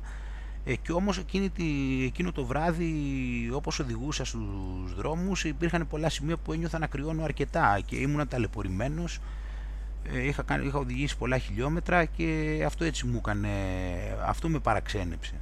Σε ό,τι αφορά παρεπιπτόντως τους δρόμους της Ταϊλάνδης, αυτή εννοώ τουλάχιστον η μεγάλη που πήρα εγώ, οι μεγάλες αρτηρίες, θεωρώ ότι ήταν σε εξαίρετη κατάσταση, δεν έχουν τίποτα να ζηλέψουν, κυριολεκτικά είναι όπως τους έχουμε συνηθίσει και στην Ευρώπη, έχουν, ε, στη μέση έχουν μπαριέρες, πώς λέγονται αυτά, ε, έχουν στη μέση δηλαδή δεν είναι οι, αυτοί που πάνε και αυτοί που έρχονται είναι διαχωρισμένοι, υπάρχει διαχωριστική, όχι γραμμή, τέτοιο ε, πώς το λένε, οπότε είναι και πολύ ασφαλής. Είναι, ε, έχουν δύο λωρίδες μεγάλες φαρδιές ε, και μία μεγάλη φαρδιά λωρίδα ασφαλείας συνήθως. Οι δρόμοι σπάνια να δεις ότι έχουν μπαζώματα και τέτοια. Είναι πολύ, καλό, πολύ καλή ποιότητα του οδοστρώματος. Έχει σχεδόν πάντα φωτισμό. Όλοι οι δρόμοι που πήρα σπάνια να μην είχαν φώτα, που ήταν νύχτα ήσουν πολύ άνετος δηλαδή ε, έχει πολύ καλή σήμανση και στα αγγλικά και πολύ σωστή, δηλαδή πριν από κάθε στροφή ας πούμε σου έχει αυτό το σήμα που σου δείχνει τι είδους στροφή, αν είναι ξέρω εγώ αίση, αν είναι απότομη, είναι απότομη δεξιά, αριστερή, έχει τέτοια. Ε, σε σχέση με το πώς οδηγούσαν, δεν έχω δει, δεν νομίζω ότι οδηγούν άσχημα, δεν έχω δει κάτι έτσι γενικά σε μεγάλο βαθμό που να πω ότι αχ ξέρεις είναι επικίνδυνα. Μια χαρά θεωρώ ότι οδηγούν. Δεν μπορώ να πω ότι υπάρχει το παραμικρό θέμα δηλαδή. Είναι όλα άνετα. Τώρα δεν ξέρω αν ήταν και τυχαίο. Υπήρχαν και ελάχιστοι βέβαια στο, όσο γύριζα από εκείνο το δρόμο. Ήταν νύχτα, αλλά ελάχιστα αυτοκίνητα. Πολύ σπάνια να βλέπεις αμάξι στο δρόμο σου. Σαν να ήμουν μόνος μου. Και πήγαινα, πήγαινα, πήγαινα. Τώρα και με ένα αυτόματο τώρα που είχα εγώ, πόσο πήγαινα. Οπότε πήγαινα, πήγαινα και τέλος πάντων κάποια στιγμή μετά, κατά τις 10 το βράδυ, κατέληξα πίσω στο Τσιάνγκράι, ε, επιτέλους για να ξεκουραστώ ας πούμε, έχοντας έτσι μια πολύ γεμάτη ημέρα, έχοντας χορτάσει, έχοντας δει αρκετά πράγματα, έχοντας πάει σε πολλά μέρη, έχοντας μιλήσει και με ανθρώπους, ε, ήταν μια εξαιρετική μέρα και ήταν και πολύ απολαυστικό το γεγονός ότι νιώθω έτσι ότι επανήλθα και στην ενεργοδράση μετά από αυτή την περιπέτεια υγείας. Είχα αρχίσει πλέον και ένιωθα δυνατός ε, και αυτό έτσι με, ήμουν πολύ χαρούμενος ότι πλέον δηλαδή μπαίνω σε φάση που είμαι ξανά φάση ταξιδιού και είμαι καλά. Οπότε ξεκουράστηκα διότι την επόμενη μέρα ήταν το πλάνο ότι την επόμενη μέρα θα πήγαινα στο Λάος. Οπότε μετά από όλα αυτά τέλος πάντων πήγα στο σπίτι κάποια στιγμή αφού έφαγα και αυτά. Ε, έκανα κάποιες, ε, και κάποιες δουλίτσες και τέτοια πάλι όπως πάντα. Μετά ξεκουράστηκα ούτως ώστε την επόμενη μέρα τώρα για να, πάω, στο, να πάω στο Λάος. Αλλά δεν ήξερα ακριβώς ε, για το Λάος. Δεν ήμουν σίγουρος ακριβώς πως θα γίνει η δουλειά θα τα μπορώ σίγουρα να πάω την ίδια ημέρα γιατί δεν ήμουν σίγουρος αν τα σύνορα είναι ανοιχτά ό,τι ώρα να είναι ας πούμε εγώ θα πέρναγα τα σύνορα από, το, από μια περιοχή που λέγεται Chiang Kong. Εκεί είναι και υπάρχει μια η γέφυρα της Φιλίας, είναι δυτικά του Chiang Rai αυτό, νότια όμως από το Χρυσό Τρίγωνο, όπως τα περιέγραψα πριν, ε, και εκεί πέρα έχει τη γέφυρα της Φιλίας που είναι τα σύνορα και περνάς ε, στο Λάος. Ε, οπότε εγώ ρώτησα το πρωί, πήγα εκεί, έδωσα πίσω το μηχανάκι σε, ένα, σε κάποια φάση, ρώτησα και τι γίνεται με τα ωράρια για να πάω στο Chiang Kong. Ε, οπότε μάζεψα τα πραγματάκια μου, ας πούμε, τα είχα μαζέψει και την βαλίτσα μου και πήγα στο, στη στάση λεωφορείων ε, εκεί του Chiang Rai που ήταν κοντά στο τέτοιο, ούτως ώστε να πάω και να πάρω, να πάω μετά να περάσω τα σύνορα με το καλό. Εκεί ρώτησα όσο μπόρεσα ε, τι, αν θα μπορέσω την ίδια ημέρα και ε, αν είναι αργά και πόση, πόση ώρα φτάνει το λεωφορείο. Τέλος πάντων καταφέραμε στο τέλος με έναν αστυνομικό εκεί και με το λεωφοριατζή να γίνει μια συνεννόηση και μου είπε ότι θα μπορέσω να πάω στο, να πάω στο Λάος την ίδια μέρα. Η περιοχή που θα πήγαινα στο Λάος μετά από την άλλη πλευρά λέγεται Χουάι Ξάι. Οπότε μπήκα στο λεωφορείο, το οποίο λεωφορείο πήγαινε στο Τσιαν Κόγκ, οπότε εγώ επειδή ήθελα να πάω στα σύνορα έπρεπε να με αφήσει κάπου αλλού, λίγο πιο πριν και μετά ε, θα έπαιρνα ένα τουκ-τουκ. Μπήκαμε τώρα, αυτό τώρα ήταν ένα λεωφορείο, μπήκαμε το οποίο ήταν, εντάξει, έδειχνε πάρα πολύ παλιό ας πούμε, δεν ήταν, ήταν πολύ παλιό, υπήρχαν έτσι, δεν χώραγε πολλά άτομα, τις βαλίτσες δεν είχε χώρο αποσκευών, τις είχαμε βάλει τις βαλίτσες μέσα, όσοι είχαμε, φυσικά μέσα ήταν μόνο ντόπιοι, δεν το συζητάμε, ε, και είχε, από την οροφή είχε κάτι ανεμιστήρες εκεί που κρεμόντουσαν και είχε και, και η πόρτα, είχε μια πόρτα από πίσω την οποία όσο πηγαίναμε ήταν ανοιχτή. Ε, εγώ όταν μπήκα τώρα μέσα εκεί που κάθισα, ο ανεμιστήρας από πάνω μου φαινόταν ότι δεν λειτουργούσε και φαινόταν και άλλοι. Ξέρετε, προσπαθούσε μια κυρία εκεί που μάζευε τα εισιτήρια να το φτιάξει, ε, να, ήθελε να το βάλει μπρος, δεν έμπαινε. Και σε μια φάση που εγώ έλεγα κρίμα ρε γάμο, τώρα είχαμε σκάσει και είχε τώρα 40 βαθμούς και αυτά πριν βάλει μπρος βέβαια το λεωφορείο ε, και κάπως εκεί του κάνω μια το κουνάω εκεί κάπως και το γυρνάω πάνω που είχαν απογοητευτεί όλοι εκεί πέρα κάνω μια χράπα, ας το κουνάω λίγο και αυτό ξεμπλοκάρει ο ανεμιστήρας και αρχίζει και δουλεύει. Και χαρήκαν όλοι και εκεί πέρα έτσι μαζί και με μένα. Μετά ξεκινήσαμε μετά από λίγο τέλος πάντων, όταν ε, όσο πηγαίναμε ήταν πάλι, είχαμε βγει πάλι σε, σε επαρχιακά μέρη για μια ακόμα φορά ήταν ενδιαφέρον, όπου μπορούσα τραβούσα και βίντεο. Και αυτό έκανε περίπου γύρω στις νομίζω δύο ώρες πρέπει να έκανε, δεν ήταν ιδιαίτερα μακριά. Ε, και μετά τέλος πάντων με άφησε σε ένα σημείο εμένα επειδή τους είπα που θα έπαιρνα ένα τουκ τουκ πάλι αυτό που είναι ένα φορτηγάκι που το έχουν σαν ταξί και κάθεσαι πίσω εσύ στην καρότσα του μαζί με τις αποσκευές και σε πηγαίνει οπότε πήρα έναν εκεί πέρα ο οποίος με πήγε στα σύνορα και εκεί πέρασα το πέρασα πρώτα εκεί τα ταϊλανδικά σύνορα και περίμενα μετά να έρθει το λεωφορείο το οποίο θα μας πήγαινε στην απέναντι πλευρά για να περάσουμε τον έλεγχο εκεί πέρα. Ε, καταρχήν, εκεί τώρα λοιπόν που πέρασα από την Ταϊλάνδη καταρχάς για να βγω, ε, τουρίστες υπήρχαν άλλοι, είδα εγώ δηλαδή εγώ είδα προσωπικά άλλους τρεις ή τέσσερις. Δύο κοπέλες νομίζω και ένα ζευγάρι εκεί πέρα. Δεν υπήρχε κανένας άλλος. Οι ντόπιοι μετά που υπήρχαν διάφοροι από αυτούς, αυτοί μάλλον ε, πρέπει να είναι πώς είμαστε εμείς στην Ευρωπαϊκή Ένωση, δεν πρέπει να έχουν ελέγχους και τέτοιο, οπότε αυτοί πρέπει να περάσουν αέρα Οπότε τίποτα, δηλαδή ήταν ερμιά εκεί πέρα. Δηλαδή όταν ο άλλος που έλεγξε τα διαβατήρια, τίποτα. Ήμουν εγώ και άλλες δύο κοπέλες και μετά που είδα κάπου τους άλλους δύο. Ήταν δηλαδή εντελώς χαλαρά, ήταν όλα δηλαδή κατευθείαν. Εντελώς χαλαρά. Απλώς μετά περιμέναμε πάνω από μισή ώρα το λεωφορείο που ήταν εκεί για να μας περάσει τη γέφυρα και να πάμε, από απέναντι, να πάμε απέναντι. Οπότε αυτό πέρναγε η ώρα εκεί δυστυχώς. Τέλος πάντων, μετά από πάνω από μισή ώρα αφού όλα τα είχαμε ξεπετάξει, πήραμε το λεωφορείο και πήγαμε στην απέναντι πλευρά, όπου εκεί πάλι οι άλλες οι δύο κοπέλες δεν ξέρω που είχαν πάει και είχα δει μόνο εκείνο το ζευγάρι που τους γνώρισα μετά ήταν δύο Γερμανοί, δηλαδή και δεν υπήρχε κανένας άλλος εκεί πέρα στους ελέγχους και τα λοιπά από ανθρώπους, μόνο δηλαδή τρία άτομα σύνολο. Οπότε συμπληρώσαμε εκεί κάτι χαρτιά, τσάκα τσάκα τα συμπλήρωσε εκεί, τα έδωσα, πλήρωσα για τη βίζα ε, έδωσα το διαβατήριο για τη βίζα πληρώνει σε δολάρια, είναι 35 δολάρια και αν είσαι μετά τις 5 η ώρα ή Σαββατοκύριακα άλλο ένα δολάριο επειδή είναι ε, εκτός ωραρίου ας πούμε. Οπότε πληρώνεις σαν ε, υπερορία τους πληρώνεις κάπως.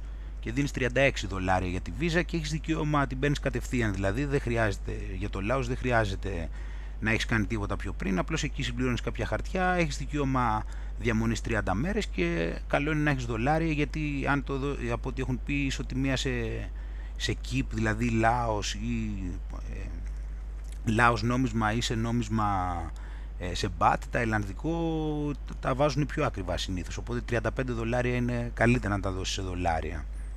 Το ήξερα εγώ και είχα πάει το πρωί και είχα βγάλει δολάρια. Οπότε περάσαμε και από εκεί κατευθείαν ας πούμε. Ήταν πολύ γρήγορο δεν, δεν κράτησε τίποτα, δεν υπήρχε κανένας εκεί έτσι κι αλλιώς για να... δεν υπήρχε και καμιά ουρά, έβγαλα και συνάλλαγμα.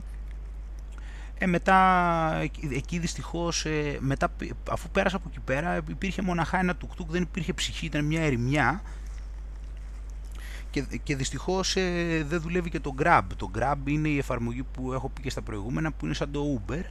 Ε, απλώς υπάρχουν και μηχανάκια. Βέβαια, εντάξει, εγώ με τη βαλίτσα τώρα δεν θα παίρνα μηχανάκι, γενικά το λέω. Ε, δυστυχώς το Grab μέχρι τώρα στο Λάος δεν το έχω δει, οπότε δεν, δεν φαίνεται να λειτουργεί, δεν ξέρω πιο νότια τι γίνεται.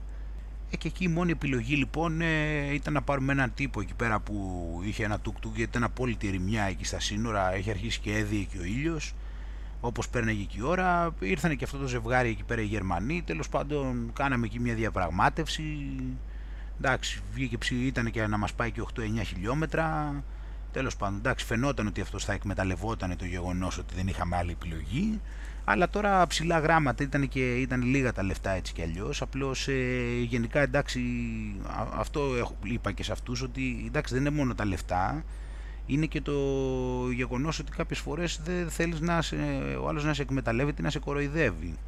Οπότε τέλος πάντων ναι, υπάρχει αυτή η νοοτροπία. Εντάξει σε κάποιες φτωχές ώρες έτσι προσπαθούν να, να σε χρεώσουν ότι να είναι πολλές φορές και εντάξει μπορεί να σου πει ο άλλος εγώ δεν είναι μεγάλη διαφορά στα λεφτά και πράγματι μπορεί να μην είναι πέραν του ότι αν δεν είναι δεν είναι αλλά μία από εδώ μία από εκεί μαζεύονται αλλά εντάξει πέραν τούτου ε, κυρίως είναι και το θέμα ότι κάποιοι δεν είναι σωστό να εκμεταλλεύονται και γι' αυτό υπάρχουν και άλλοι τίμοι ντόπιοι οι οποίοι δεν τους αρέσει να γίνεται αυτό το πράγμα. Δεν είναι μόνο από την πλευρά δηλαδή του, του περιηγητή. Τέλος πάντων μπήκαμε εκεί πέρα με αυτούς, ε, με το ζευγάρι εκεί με τους Γερμανούς, από τη Στουτγκάρδη ήταν αυτά τα παιδιά, μπήκαμε με αυτούς μέσα τώρα στο, εκεί πέρα πίσω στην καρότσα, αρχίσαμε καθόμασταν, αρχίσαμε μιλούσαμε, ήταν πολύ καλά παιδιά, πηγαίναμε και στο δρόμο εκεί, εντάξει ήταν και πλέον είχε νυχτώσει, δεν βλέπαμε και πολλά πράγματα απ' έξω. Ε, η ατμόσφαιρα φαινόταν βέβαια πιο καθαρή από ό,τι στη Ταϊλάνδη σε σχέση με καυσαέρια κλπ. Ίσως έχουν και λιγότερα αυτοκίνητα, ήταν και, εντάξει, ήταν και πιο επαρχία εκεί πέρα τώρα. Και φτάσαμε λοιπόν στο Huai Xai. Το Huai Xai ε, είναι μια περιοχή η οποία είναι τουριστικά αδιάφορη από ό,τι έχω καταλάβει εκτός αν έχει κάτι τόσο καλά κρυμμένο δηλαδή που δεν το γνωρίζω καθόλου ένα στοιχείο που έχει μόνο που οι μόνοι λόγοι δηλαδή που πάνε κάποιοι εκεί είναι ε, επειδή έχουν μπει από την ε, Ταϊλάνδη, από τα σύνορα και θα πάνε κάπου αλλού είτε θα πάνε ε, θα, θα πάρουν τη βάρκα η οποία σε δύο μέρες ταξίδι οδηγεί στη Λουάνγκ Πραμπάνγκ που είναι μια μεγάλη πόλη είτε θα πάρουν λεωφορείο και θα έρθουν στη Λουάνγκ Νάμτα που είμαι εγώ εδώ πέρα τώρα ε, εγώ παρότι είμαι στη Λουάνγκ Νάμτα βέβαια πήρα τη βάρκα, άλλη ιστορία αυτό, αλλά θα το εξηγήσουμε και αυτό.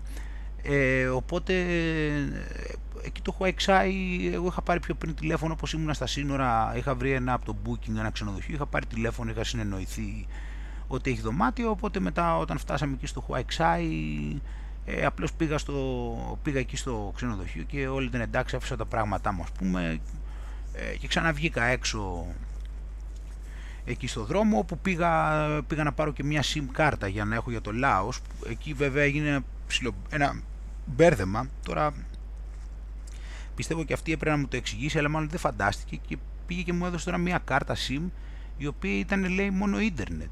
Δηλαδή είναι κάρτα η οποία δεν μπορείς να πάρεις τηλέφωνο. Όχι δηλαδή δεν, ε, δεν έχει λεφτά να πάρεις τηλέφωνο. Δεν μπορείς να πάρεις τηλέφωνο. Δηλαδή δεν μπορείς να τις βάλεις λεφτά για να πάρεις τηλέφωνο.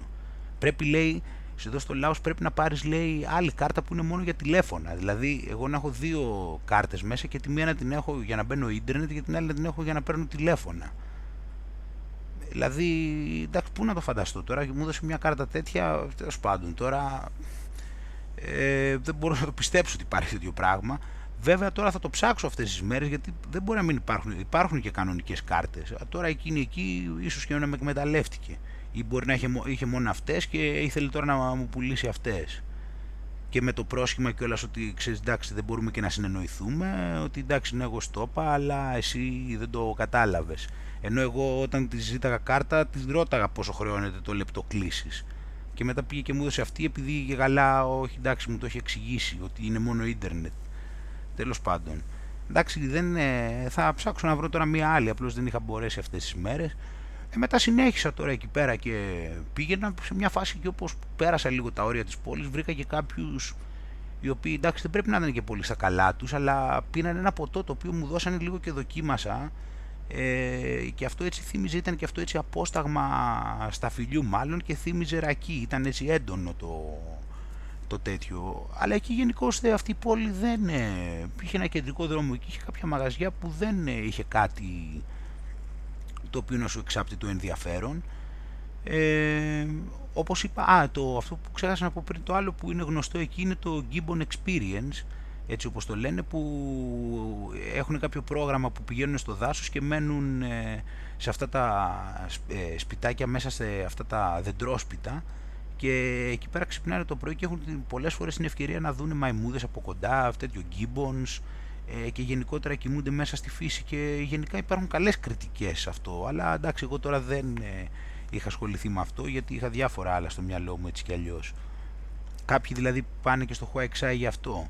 Ε, κατά τα άλλα η συντριπτική πλειοψηφία παίρνει, την, ε, παίρνει τη βάρκα και πηγαίνει στη Luang Prabang από εκεί και είναι ο καλύτερος τρόπος σε σχέση με το να πας ε, με λεωφορείο από εκεί. Γιατί η Luang Prabang είναι μια μεγάλη πόλη και συνήθως είναι πιο γνωστή του Λάος ας πούμε. Ε, αλλά για να φτάσει εκεί είναι δύο μέρες, οπότε παίρνεις τη βάρκα τη μία ημέρα πάνω στον, και, αυτό, και ακολουθεί τη ροή του ποταμού Μεκόγκ που είναι ο μεγαλύτερος ποταμός της Ασίας και σε πηγαίνει στην, ε, και σταματάς το βράδυ σε ένα μέρος που λέγεται Pak Bank και την επόμενη μέρα το πρωί πάλι ξαναξεκινάει η βάρκα το πρωί και πηγαίνει από εκεί στη Luang Prabang. Ε, τώρα τι γίνεται, εγώ, όπως, εγώ είχα σκοπό, αυτό πηγαίνει νότια δηλαδή, αυτή είναι μια πορεία που πάει προς τα νότια. Εγώ ε, είχα αποφασίσει να δω και κάποια μέρη βόρεια του Λάος και ένα από αυτά είναι η Luang Namta που βρίσκομαι τώρα επειδή έχει, ε, θεωρείται ότι έχει πολύ καλή φύση, έχει καλές περιηγήσεις στη φύση, έχει, δεν είναι πολύ τουριστική, έχει πολλές φυλές έτσι παραδοσιακές που μπορείς να επισκεφτείς στα χωριουδάκια και βρίσκεται και σε ένα δρυμό που λέγεται Ναμχά ε, που είναι έτσι τεράστιος και πολύ φημισμένος για τους ψαγμένους βασικά από ό,τι έχω καταλάβει. Ε, οπότε τι γίνεται τώρα, εγώ ήθελα να, οπότε λοιπόν εγώ ήθελα να πάω εκεί πέρα. Αλλά οπότε το πιο βολικό ήταν να πάω από το Χουέξα, να πάρω το λεωφορείο, να πάω στη Λουαγ Νάμπτα. Το θέμα είναι όμως ότι απ' την άλλη ήθελα να κάνω αυτή τη διαδρομή με το καράβι μέσα στον ποταμό Μεκόνγκ. Οπότε αποφάσισα να το πάω, να κάνω αυτή τη διαδρομή και μετά να πάω από το Πακ Μπέγκ που θα σταματούσαμε το βράδυ να μην συνεχίσω εγώ με τη βάρκα και να φτάσω στο, και να πάω από εκεί στη Λουάνγκ Νάμτα. Τώρα όποιον ρώτησα να, ε, για αυτή τη διαδρομή μου έλεγε όποιον είναι από, από Ταϊλανδό ξέρω εγώ ας πούμε μου έλεγε ότι δεν γίνεται ας πούμε και ότι είναι δύσκολο και δεν να μην πας έτσι και τέτοια. Όποιον ρώτησα από τουρίστες κανένας δεν πήγαινε εκεί από ό,τι κατάλαβα από ό,τι φάνηκε μετά την επόμενη μέρα στη βάρκα. Ε, τέλος πάντων με το Huawei οπότε εκείνο το βράδυ δεν είχα και κάτι να κάνω, δεν γινόταν και τίποτα εκεί. Ε, δεν, ε, ήμουνα και κουρασμένος προφανώς με αυτά και με αυτά από εδώ και από εκεί όλες αυτές τις μέρες. Ε, οπότε σε κάποια φάση ε, είχα περπατήσει, ξαναβγήκα πέρα από τα όρια εκεί. Κάπως πάλι ήρθαν τα πράγματα, κάποιο παιδάκι εκεί ήρθε με το μηχανάκι, ξέρω εγώ με πήρε, προσπαθούσαμε εκεί να συνοηθούμε, με πήγε με άφησε στο ξενοδοχείο ε, μετά κάτι πήγε να μου πει ότι να πάω να φέρω τους φίλους μου λέει και περίμενε με εδώ να πάμε μετά να πιούμε μπύρα. Αλλά τώρα είχε περάσει και η ώρα και εγώ το πρωί έπρεπε να ξυπνήσω να πάρω και τη βάρκα.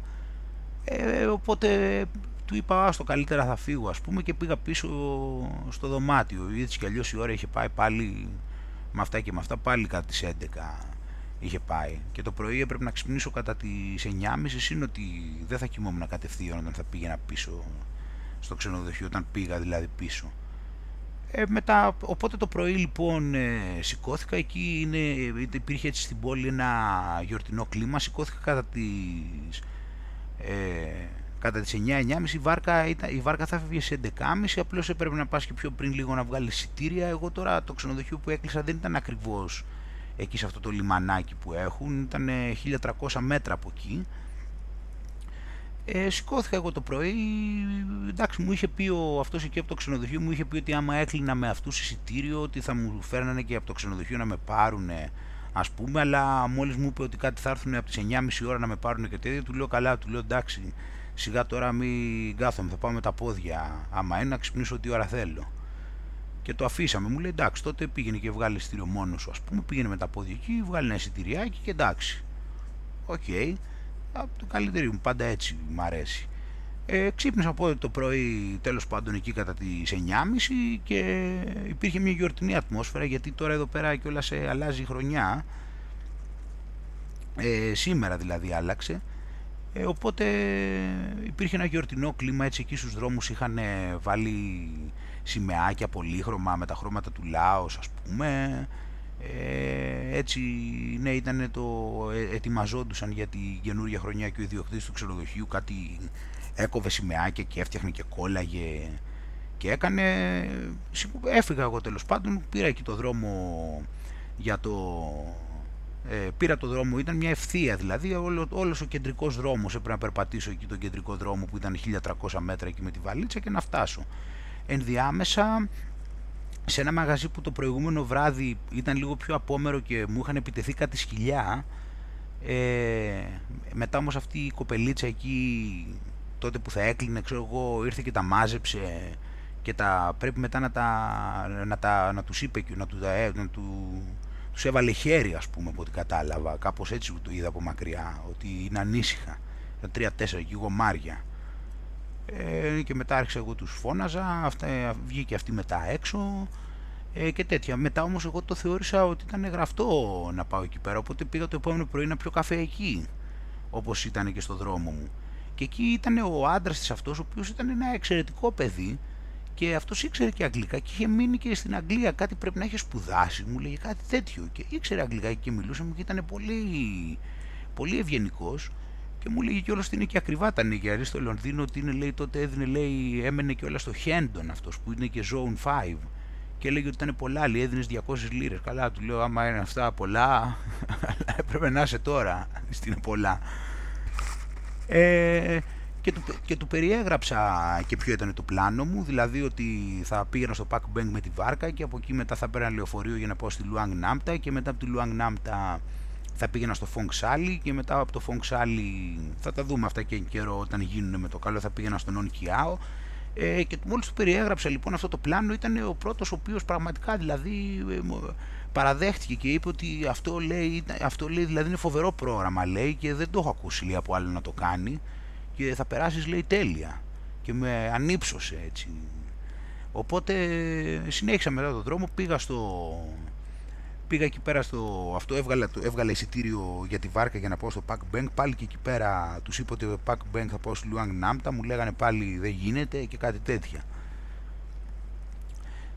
Πάμε τώρα εκεί, στη, μπαίνουμε στη βάρκα, μου είχε δώσει εκεί υποτίθεται βάρκα, δεν είναι, εντάξει ήταν ένα, δεν ξέρω τώρα αυτό είναι βάρκα, πλιαράκι να το πεις, έχει ένα μεγάλο έτσι, έχει ένα κινητήρα εκεί από πίσω, έχει έναν οδηγό μπροστά και έχει θέσεις μπόλικες, έχουν βάλει θέσεις αεροπλάνου έτσι εκεί πρόχειρα, με βάσεις ξύλινες από κάτω, ε, στις οποίες εκεί κάθεσαι πρέπει να είναι πάνω από 100 άτομα που χωράνε εκεί, μπορεί και 120, χωράνε μπόλικα άτομα ξέρω εγώ, δεξιά και αριστερά, βλέπεις εκεί απ' έξω, από πίσω είναι ο κινητήρας και πίσω πίσω έτσι έχει ένα μικρό, έχει δύο, ένα, δύο ανοίγματα εκεί, ένα, ένα δωματιάκι και ένα, και ένα άνοιγμα.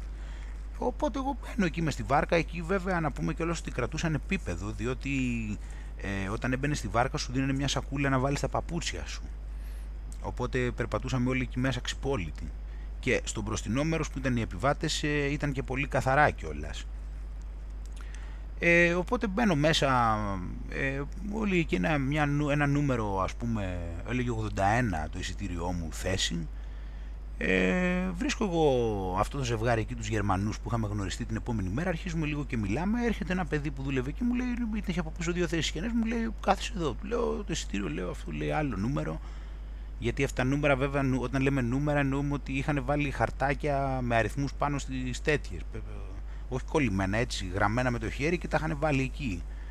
Ε, μου λέει κάθισε εδώ, του λέω το εισιτήριο λέει έτσι, «Ε, δεν πειράζει, καλά λέω εντάξει. Κάθομαι και κάθομαι από πίσω από αυτούς τώρα και αυτά. Μιλούσαμε και με αυτούς, ξέρω εγώ, και λίγο πριν φύγει η βάρκα έρχεται ένας εκεί να κάτσει, έρχεται ένα παιδί εκεί και κάθεται δίπλα μου. Ε, μου λέει ναι, αυτό κάθεται κανείς, του λέω όχι.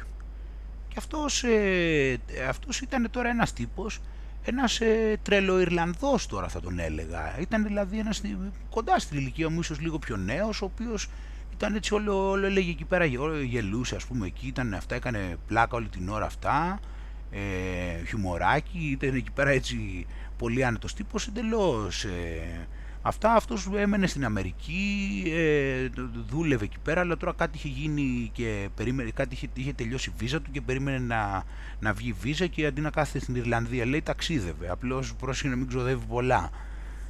Και ήταν εκεί πέρα αυτός, με, αρχίσαμε μιλούσαμε ξέρω εγώ με αυτόν εκεί τον Ιρλανδό, λέγαμε και αυτά και τέτοια και ξεκίνησε η βάρκα τέλος πάντων. Ξεκινάει η διαδρομή, ε, Εκεί πέρα τώρα τι γίνεται, υπήρχε δυστυχώς ε, πολύς καπνός και γενικότερα είναι ένα στοιχείο εδώ πέρα. Ε, είναι με αυτή η εποχή, το είχα διαβάσει αυτό και στο ίντερνετ, είναι μια εποχή που καίνε χόρτα στα βουνά οι Γεωργοί για κάποιο λόγο. Δεν ξέρω ακριβώς. Έχω ρωτήσει κανένα δυο άτομα εδώ πέρα, αλλά δεν ξέρουν. Ε, οπότε είχε δηλαδή, εντάξει όχι τη, την κάπνα έτσι, το, τη μαυρίλα, ε, αλλά φαινόταν ήταν έτσι λίγο πυκνή η ατμόσφαιρα σε πολλά σημεία και ήταν μειωμένη έτσι η ορατότητα, αυτό θα έλεγα, όχι από άποψη αναπνοής και αυτά. Αλλά επίσης αυτό συμβαίνει έτσι κι αλλιώς γιατί υπάρχει πολλή υγρασία εδώ πέρα, οπότε σηκώνεται πάχνη έτσι κι αλλιώς στη φύση και σε άλλες περιοχές δηλαδή. Τέλος πάντων στην αρχή ήταν καλούτσι έτσι εκεί πέρα η διαδρομή, ε, δεν έβλεπες έτσι και έντονη φύση, ήταν πιο ήρεμα τα πράγματα, ήταν πιο, λίγο πιο ξερά, ήταν και λίγο... δεν είχε κάτι, είχε και λίγο τσιμέντο εκεί στα αρχικά σημεία και τέτοια. Εν τω μεταξύ ενδιάμεσα ήρθε ένας κάποιος που τον ήξερε αυτόν τον, τον Ιρλανδό, τον Dave, κάπου είχαν, με κάποιους άλλους κάπου είχαν γνωριστεί τέλος πάντων και έρχεται κάποιος που τον ήξερε και του λέει έλα μα θες του λέει από πίσω γιατί ε, κάνουμε λέει πάρτι λέει και είναι και κάτι από το Λάος ξέρω εγώ και αυτά και πίνουν και κάνουν και έλα εκεί γίνεται χαμός και αυτά. Ε, καλά, ο Ιρλανδός τώρα τι, εντάξει, δεν, δεν υπήρχε περίπτωση να το αρνηθεί αυτό το πράγμα. Ανοίγει την τσάντα του, ας πούμε, βγάζει μια μπουκάλα ουίσκι και πηγαίνει εκεί. Μου λέει, θέλεις να θα έρθεις, του λέω, άστο, του λέω, άμα είναι, του λέω, θα έρθω αργότερα. Γιατί εντάξει, εγώ ήξερα τώρα ότι αυτοί εκεί θα πάνε να το φραμπαλέψουν, αλλά δεν θα δουν καθόλου τη διαδρομή. Και εμένα το κύριο μου μέλημα ήταν να δω τη διαδρομή. Δεν ήταν τώρα. Συν ότι δεν ήθελα να πάω να γίνω και γκολ από τις 12 το μεσημέρι. Οπότε του λέω, Θε, εντάξει, του λέω τώρα, θα, άμα είναι, του λέω θα έρθω μετά, πήγαινε εσύ εκεί και βλέπουμε. Εγώ μετά σε κάποια φάση πήγα να ρίξω μια ματιά να δω από πίσω πώς είναι, όχι αυτούς, γιατί από πίσω είχε ένα άνοιγμα και έβλεπες και καλύτερα κιόλας. Και για να τραβήξω και για μια φωτογραφία έτσι και με πιο καλή ορατότητα, έβλεπα και από δίπλα μου, αλλά από εκεί έβλεπε από πίσω, δηλαδή επειδή ήταν πιο ανοιχτά, έβλεπες δηλαδή και δεξιά και αριστερά πιο καλά. Ενώ μπροστά που καθόμουν έβλεπα μόνο από αριστερά. Ε, εκεί πέρα τώρα πριν από το τέλος τέλος, πριν από την πλώρη ας πούμε, ε, υπήρχε το σημείο το οποίο ήταν οι μηχανές ας πούμε που φαινόντουσαν εκεί πέρα και πηγαίνουν και κάνανε ένα απίστευτο θόρυβο ξέρω εγώ αυτές οι μηχανές ε, και εκεί είχε κάτι υποτυπώδεις τουαλέτες ξέρω εγώ από πίσω από τις μηχανές τώρα είχε ένα χώρο ο οποίος ήταν κλειστό σχετικά και είχε μόνο δύο, δύο παράθυρα έτσι, δύο ανοίγματα έτσι μεγάλα εκεί τώρα είχαν στρώσει ένα χαλί και όπως πέρασα εγώ από εκεί πέρα πρέπει να είδα τώρα δηλαδή πρέπει να ήταν 3-4 μπουκάλια ουίσκι και τουλάχιστον 20 μπουκάλια μπύρες και ήταν ήδη νωρίς. Δηλαδή εκεί πρέπει, ε, ήταν ο χαμός και ήταν αυτοί εκεί πέρα και το φραμπαλεύανε. Ξέρω εγώ, αβέρτα και αυτοί εκεί από το Λάος και άλλοι. Αλλά όπως είπα τώρα δεν ήμουν εγώ να κάτσω εκεί γιατί κατάλαβα ότι δεν, εντάξει, εκεί δεν, θα, δεν είναι πρόκειτο να. Αυτοί ήταν σε φάση τώρα αυτά. Οπότε ξαναπήγα και κάθισα στη θέση μου τέλος πάντων και ήρθε ο, σε μια φάση αυτός ο Ιρλανδός και μου λέει και αυτά και εκεί πίνουμε λέει και χαμός. Ε, αυτός εντωμεταξύ είχε έρθει μόνο και μόνο για να πάρει λίγο νερό έτσι από την τσάντα του να ξαποστάσει από το τέτοιο. Ε, μου λέει εκεί είναι ένας, λέει, εκεί λέει ένας από το Λάος, λέει, ο οποίος ε, λέει, έχει κυλιέται τώρα, έχει κυλιστεί στα πατώματα, λέει, κάτω, ε, γιατί τα, τα ανέμειξε, λέει, πια, λέει, μπύρες, πια ουίσκι, λέει, αλλά αυτό που τον έστειλε, λέει, του δώσαν ένα τσιγάρο, και εκεί ήταν που τον έστειλαν τελείως. Ε, μετά από κάμποση ώρα τέλος πάντων αποφάσισα να πάω κι εγώ λίγο εκεί πέρα. Έτσι κι αλλιώς ε, έβλεπα από τη διαδρομή. Παρεμπιπτόντως η διαδρομή είχε αρχίσει και γινόταν θαυμάσια. Ήταν πολλές ώρες το ταξίδι. Δηλαδή ξεκινήσαμε 11.30 και φτάσαμε 6.30 στο Pack Bank. Ε, είχε αρχίσει πλέον και γινόταν θαυμάσιο. Κάναμε, πολλές, κάναμε διάφορες στάσεις στον δρόμο 6-7 φορές τουλάχιστον ε, στο οποίο σταματάγαμε ας πούμε στη μέση του πουθενά και κατεβαίνανε κάποιοι άνθρωποι ας πούμε με, από, το, από το πουθενά ας πούμε σε μια ερημιά και κατεβαίνουν κάποιοι άνθρωποι, ας πούμε εκεί, προφανώς εκεί πιο πίσω θα υπήρχαν κάποια χωριά. Κάποια άλλα χωριά φαινόντουσαν. Αυτά είναι εντελώς πρωτόγωνα χωριά. Σίγουρα δηλαδή πολλά από αυτά δεν είχαν ούτε ρεύμα, είμαι σίγουρος. Ε, ήταν παιδάκια στο, παίζανε εκεί στο ποτάμι ας πούμε, έβλεπες, όλα ήταν καλύβες, άμα έβλεπες δηλαδή τίποτα καλύβες, σπάνια άλλου είδους σπίτια. Δεν ξέρω τώρα αν κάπου αλλού υπήρχαν άλλοι οικισμοί, αλλά γενικά αν το δεις και γεωγραφικά το θέμα είναι νομίζω ότι εκεί είναι πολύ παραμελημένες περιοχές, δηλαδή δεν, δεν πηγαίνει κανένας εκεί πέρα, ε, πρέπει να έχουν μείνει πάρα πολύ πίσω γιατί είναι και μακριά από, δεν υπάρχουν καν πόλεις που να θεωρούνται μεγάλες εκεί πέρα. Δηλαδή το, αυτό το τμήμα του Λάος, το, το ανατολικό του τμήμα, το δυτικό, πρέπει να είναι πάρα πολύ, είναι το δυτικό τμήμα του Λάος αυτό, πρέπει να είναι πάρα πολύ παραμελημένο, πάρα πολύ.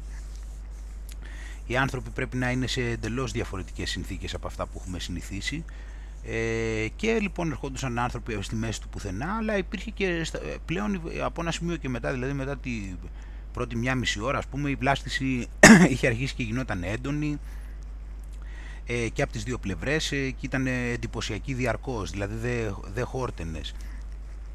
Αλλά έβλεπα, έβλεπα, έβλεπα, μετά λέω ας πάω αφού είχε ξαναπάει ο άλλος πίσω εκεί, ε, λέω ας πάω και εγώ λίγο να καθίσω. Πηγαίνω εκεί τώρα, ήταν όλοι σε μια κατάσταση ε, γινόταν χαμός τέλος πάντων εκεί πέρα, είχε πολύ φάση, είχαν, ήταν, και, ήταν δηλαδή και αυτοί από το Λάος, οι οποίοι αυτοί από το Λάος πίνανε αβέρτα και πίνανε ασταμάτητα και πάω κάθομαι εκεί και βρίσκω ένα Γερμανό τώρα, ο οποίος από ό,τι κατάλαβα αυτός ε, ήταν με ένα φίλο του αυτός, ο οποίος πρέπει να ήταν τώρα αυτή party animals τελείως. δηλαδή πρέπει, αυτή ήταν τώρα 19 χρονών και είχαν τελειώσει το σχολείο και είχαν λέει gap year τώρα και είχαν κάνει ένα ταξίδι για πόσο καιρό εκεί στην Νοτιοανατολική Ασία και αυτοί είχαν γίνει εντελώς γκολ τώρα και άρχισα και μίλαγα με αυτό τώρα το ένα το παιδάκι εκεί ήταν πολύ καλό παιδί ας πούμε και μου έλεγε αυτά και τι σημαντικά είναι τα ταξίδια και πώς γνωρίζω ανθρώπους και είναι εμπειρίες και βλέπεις πράγματα και έρχεσαι κοντά με τους ανθρώπους και βοηθάς. Φαίνονταν κατά την ταπεινή μου άποψη δεν είμαι ο κριτής αλλά φαινόταν ότι είναι σε καλή κατεύθυνση τουλάχιστον σε αυτό το θέμα. Αλλά πιστεύω ότι ε, έτσι και αυτό με τα πιώματα πρέπει να έχει παίξει ρόλο αυτός στο να είχε επηρεάσει το πράγμα να, να, ε, να, έτσι κάπως το έκοψα τη φάση. Φαινόταν ότι αυτός ε, έβαζε φιτιλιές εκεί στο κλίμα αλλά και άλλοι από το Λάος δεν πηγαίνουν πίσω. Ήταν και ο άλλος εκείνος μεταξύ που τον είχαν ρίξει τα πατώματα αυτός κυλιόταν εκεί. Οι άλλοι από το Λάος τώρα να πίνουν και να μην σταματάνε εντωμεταξύ να, όχι μόνο να πίνουν να σου δίνουν τις μπύρες τώρα και να μην δέχονται. Να σου δίνουν διαρκώς να σου βάζουν μπύρες και να σου γεμίζουν, να σου δίνουν μπουκάλια, ποτήρια και πιές και με, να στο βάζουν στο στόμα να πει με το ζόρι και να κερνάνε και να κάνουν. Είχε και φά, τη φάση του δηλαδή. Μίλησα και με το άλλο το παιδί εκεί με αυτό το Γερμανό, οπότε έμεινα λίγη ώρα εκεί πέρα. Ε, άρχισε εκεί, έπινε και λίγο και με τις μπύρες και αυτά. Τέλος πάντων, μετά σε μια φάση ξαναεμφανίζεται ο, αυτός εκεί ο τρελός Ιρλανδός με μια τράπουλα και αρχίζει τώρα αυτός μαζί με έναν άλλον από το Λάος και κάνανε τρικ. Και κάνανε τρικ με, τρικ με κάρτες και κρύβανε τις κάρτες και κάνανε ταχυδακτυλουργικά εκεί πέρα. Και ήταν μια κατάσταση έτσι, ό,τι να είναι εκεί μέσα. Και να κάνουν κόλπα με τις κάρτες και να προσπαθεί ο ένας να καταλάβει τον άλλον πώς το έκανε το κόλπο με τις κάρτες. Και εγώ να μην έχω καταλάβει εκεί τίποτα. Πώς μου κάνουν κόλπο και τους πετυχαίνουν, ας πούμε και κάτι τέτοια πράγματα. Και ήταν και αυτούς με, το με τον άλλον με τον Λάος είχαν γίνει κολλητοί αυτός εκεί από το Λάος, ε, τέλος πάντων, ναι, ήταν μια κατάσταση εκεί, εντάξει, είχε, είχε την πλάκα του, όμως εντάξει, ήταν, ήταν καλά η ατμόσφαιρα αυτή όλοι, ήταν όλοι καλοί άνθρωποι δηλαδή και είχε την πλάκα του όλο αυτό. Αλλά μετά από λίγο εντάξει δεν αντιστεκόμουν άλλο, έμεινα εκεί, μετά κάποια στιγμή έπρεπε να φύγω, δεν μπορούσε, πρέπει να πάω να πάω να δω πάλι τη φύση, δεν γινόταν να μην πάω να απολαύσω, οπότε με αυτά και με αυτά έτσι συνεχίστηκε το, το ταξίδι και κάποια στιγμή φτάσαμε στο Pack Bank.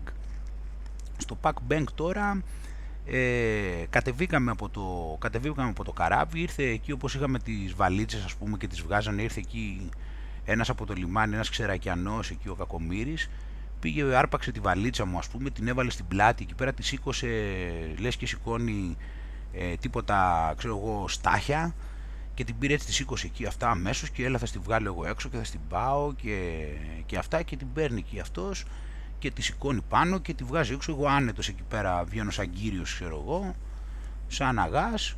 Μου την πηγαίνει έξω εκεί πέρα και τι για να του δώσεις τώρα, τι να του δώσεις ξέρω εγώ χίλια, ε, ήθελε μετά μου ζήταγε χίλια κύπ, χίλια κύπ τώρα, δηλαδή λέμε ότι τα 10.000 κύπ είναι ένα ευρώ, δηλαδή για να του δώσω 10 λεπτά. Πόσο του δώσα, του δώσα 20 ξέρω εγώ, μόνο αυτό έτσι για να του, αυτό και την έπαιρνε και τη βαλίτσα και την κουβάλισε για να την τραβήξει, να τη βγάλει έξω και να την κάνει. Χάρη και μετά έφυγε ευτυχισμένος. Πήρα μετά τη βαλίτσα, άρχισα ανέβηκα λίγο πάνω από το λιμάνι και αυτά πλέον η ώρα ήταν όπως είπαμε ήταν 6-6.30 δεν είχε το φως δηλαδή μας τελείωνε είχε λίγο ακόμα το ήξερα εγώ είχα βρει ένα πανδοχείο εκεί είχα διαβάσει λίγο τις κριτικές ήξερα που να πάω ε, πήγα εκεί πέρα μέσα δεν είχε ήταν μια κυρία εκεί. Με έβαλε αμέσως στο δωμάτιο και όλα εντάξει. Ε, πολύ καλές τιμές, τώρα εκεί τώρα πάλι πλήρωσα 100.000 κύπ, δηλαδή 10 ευρώ ε, για double room.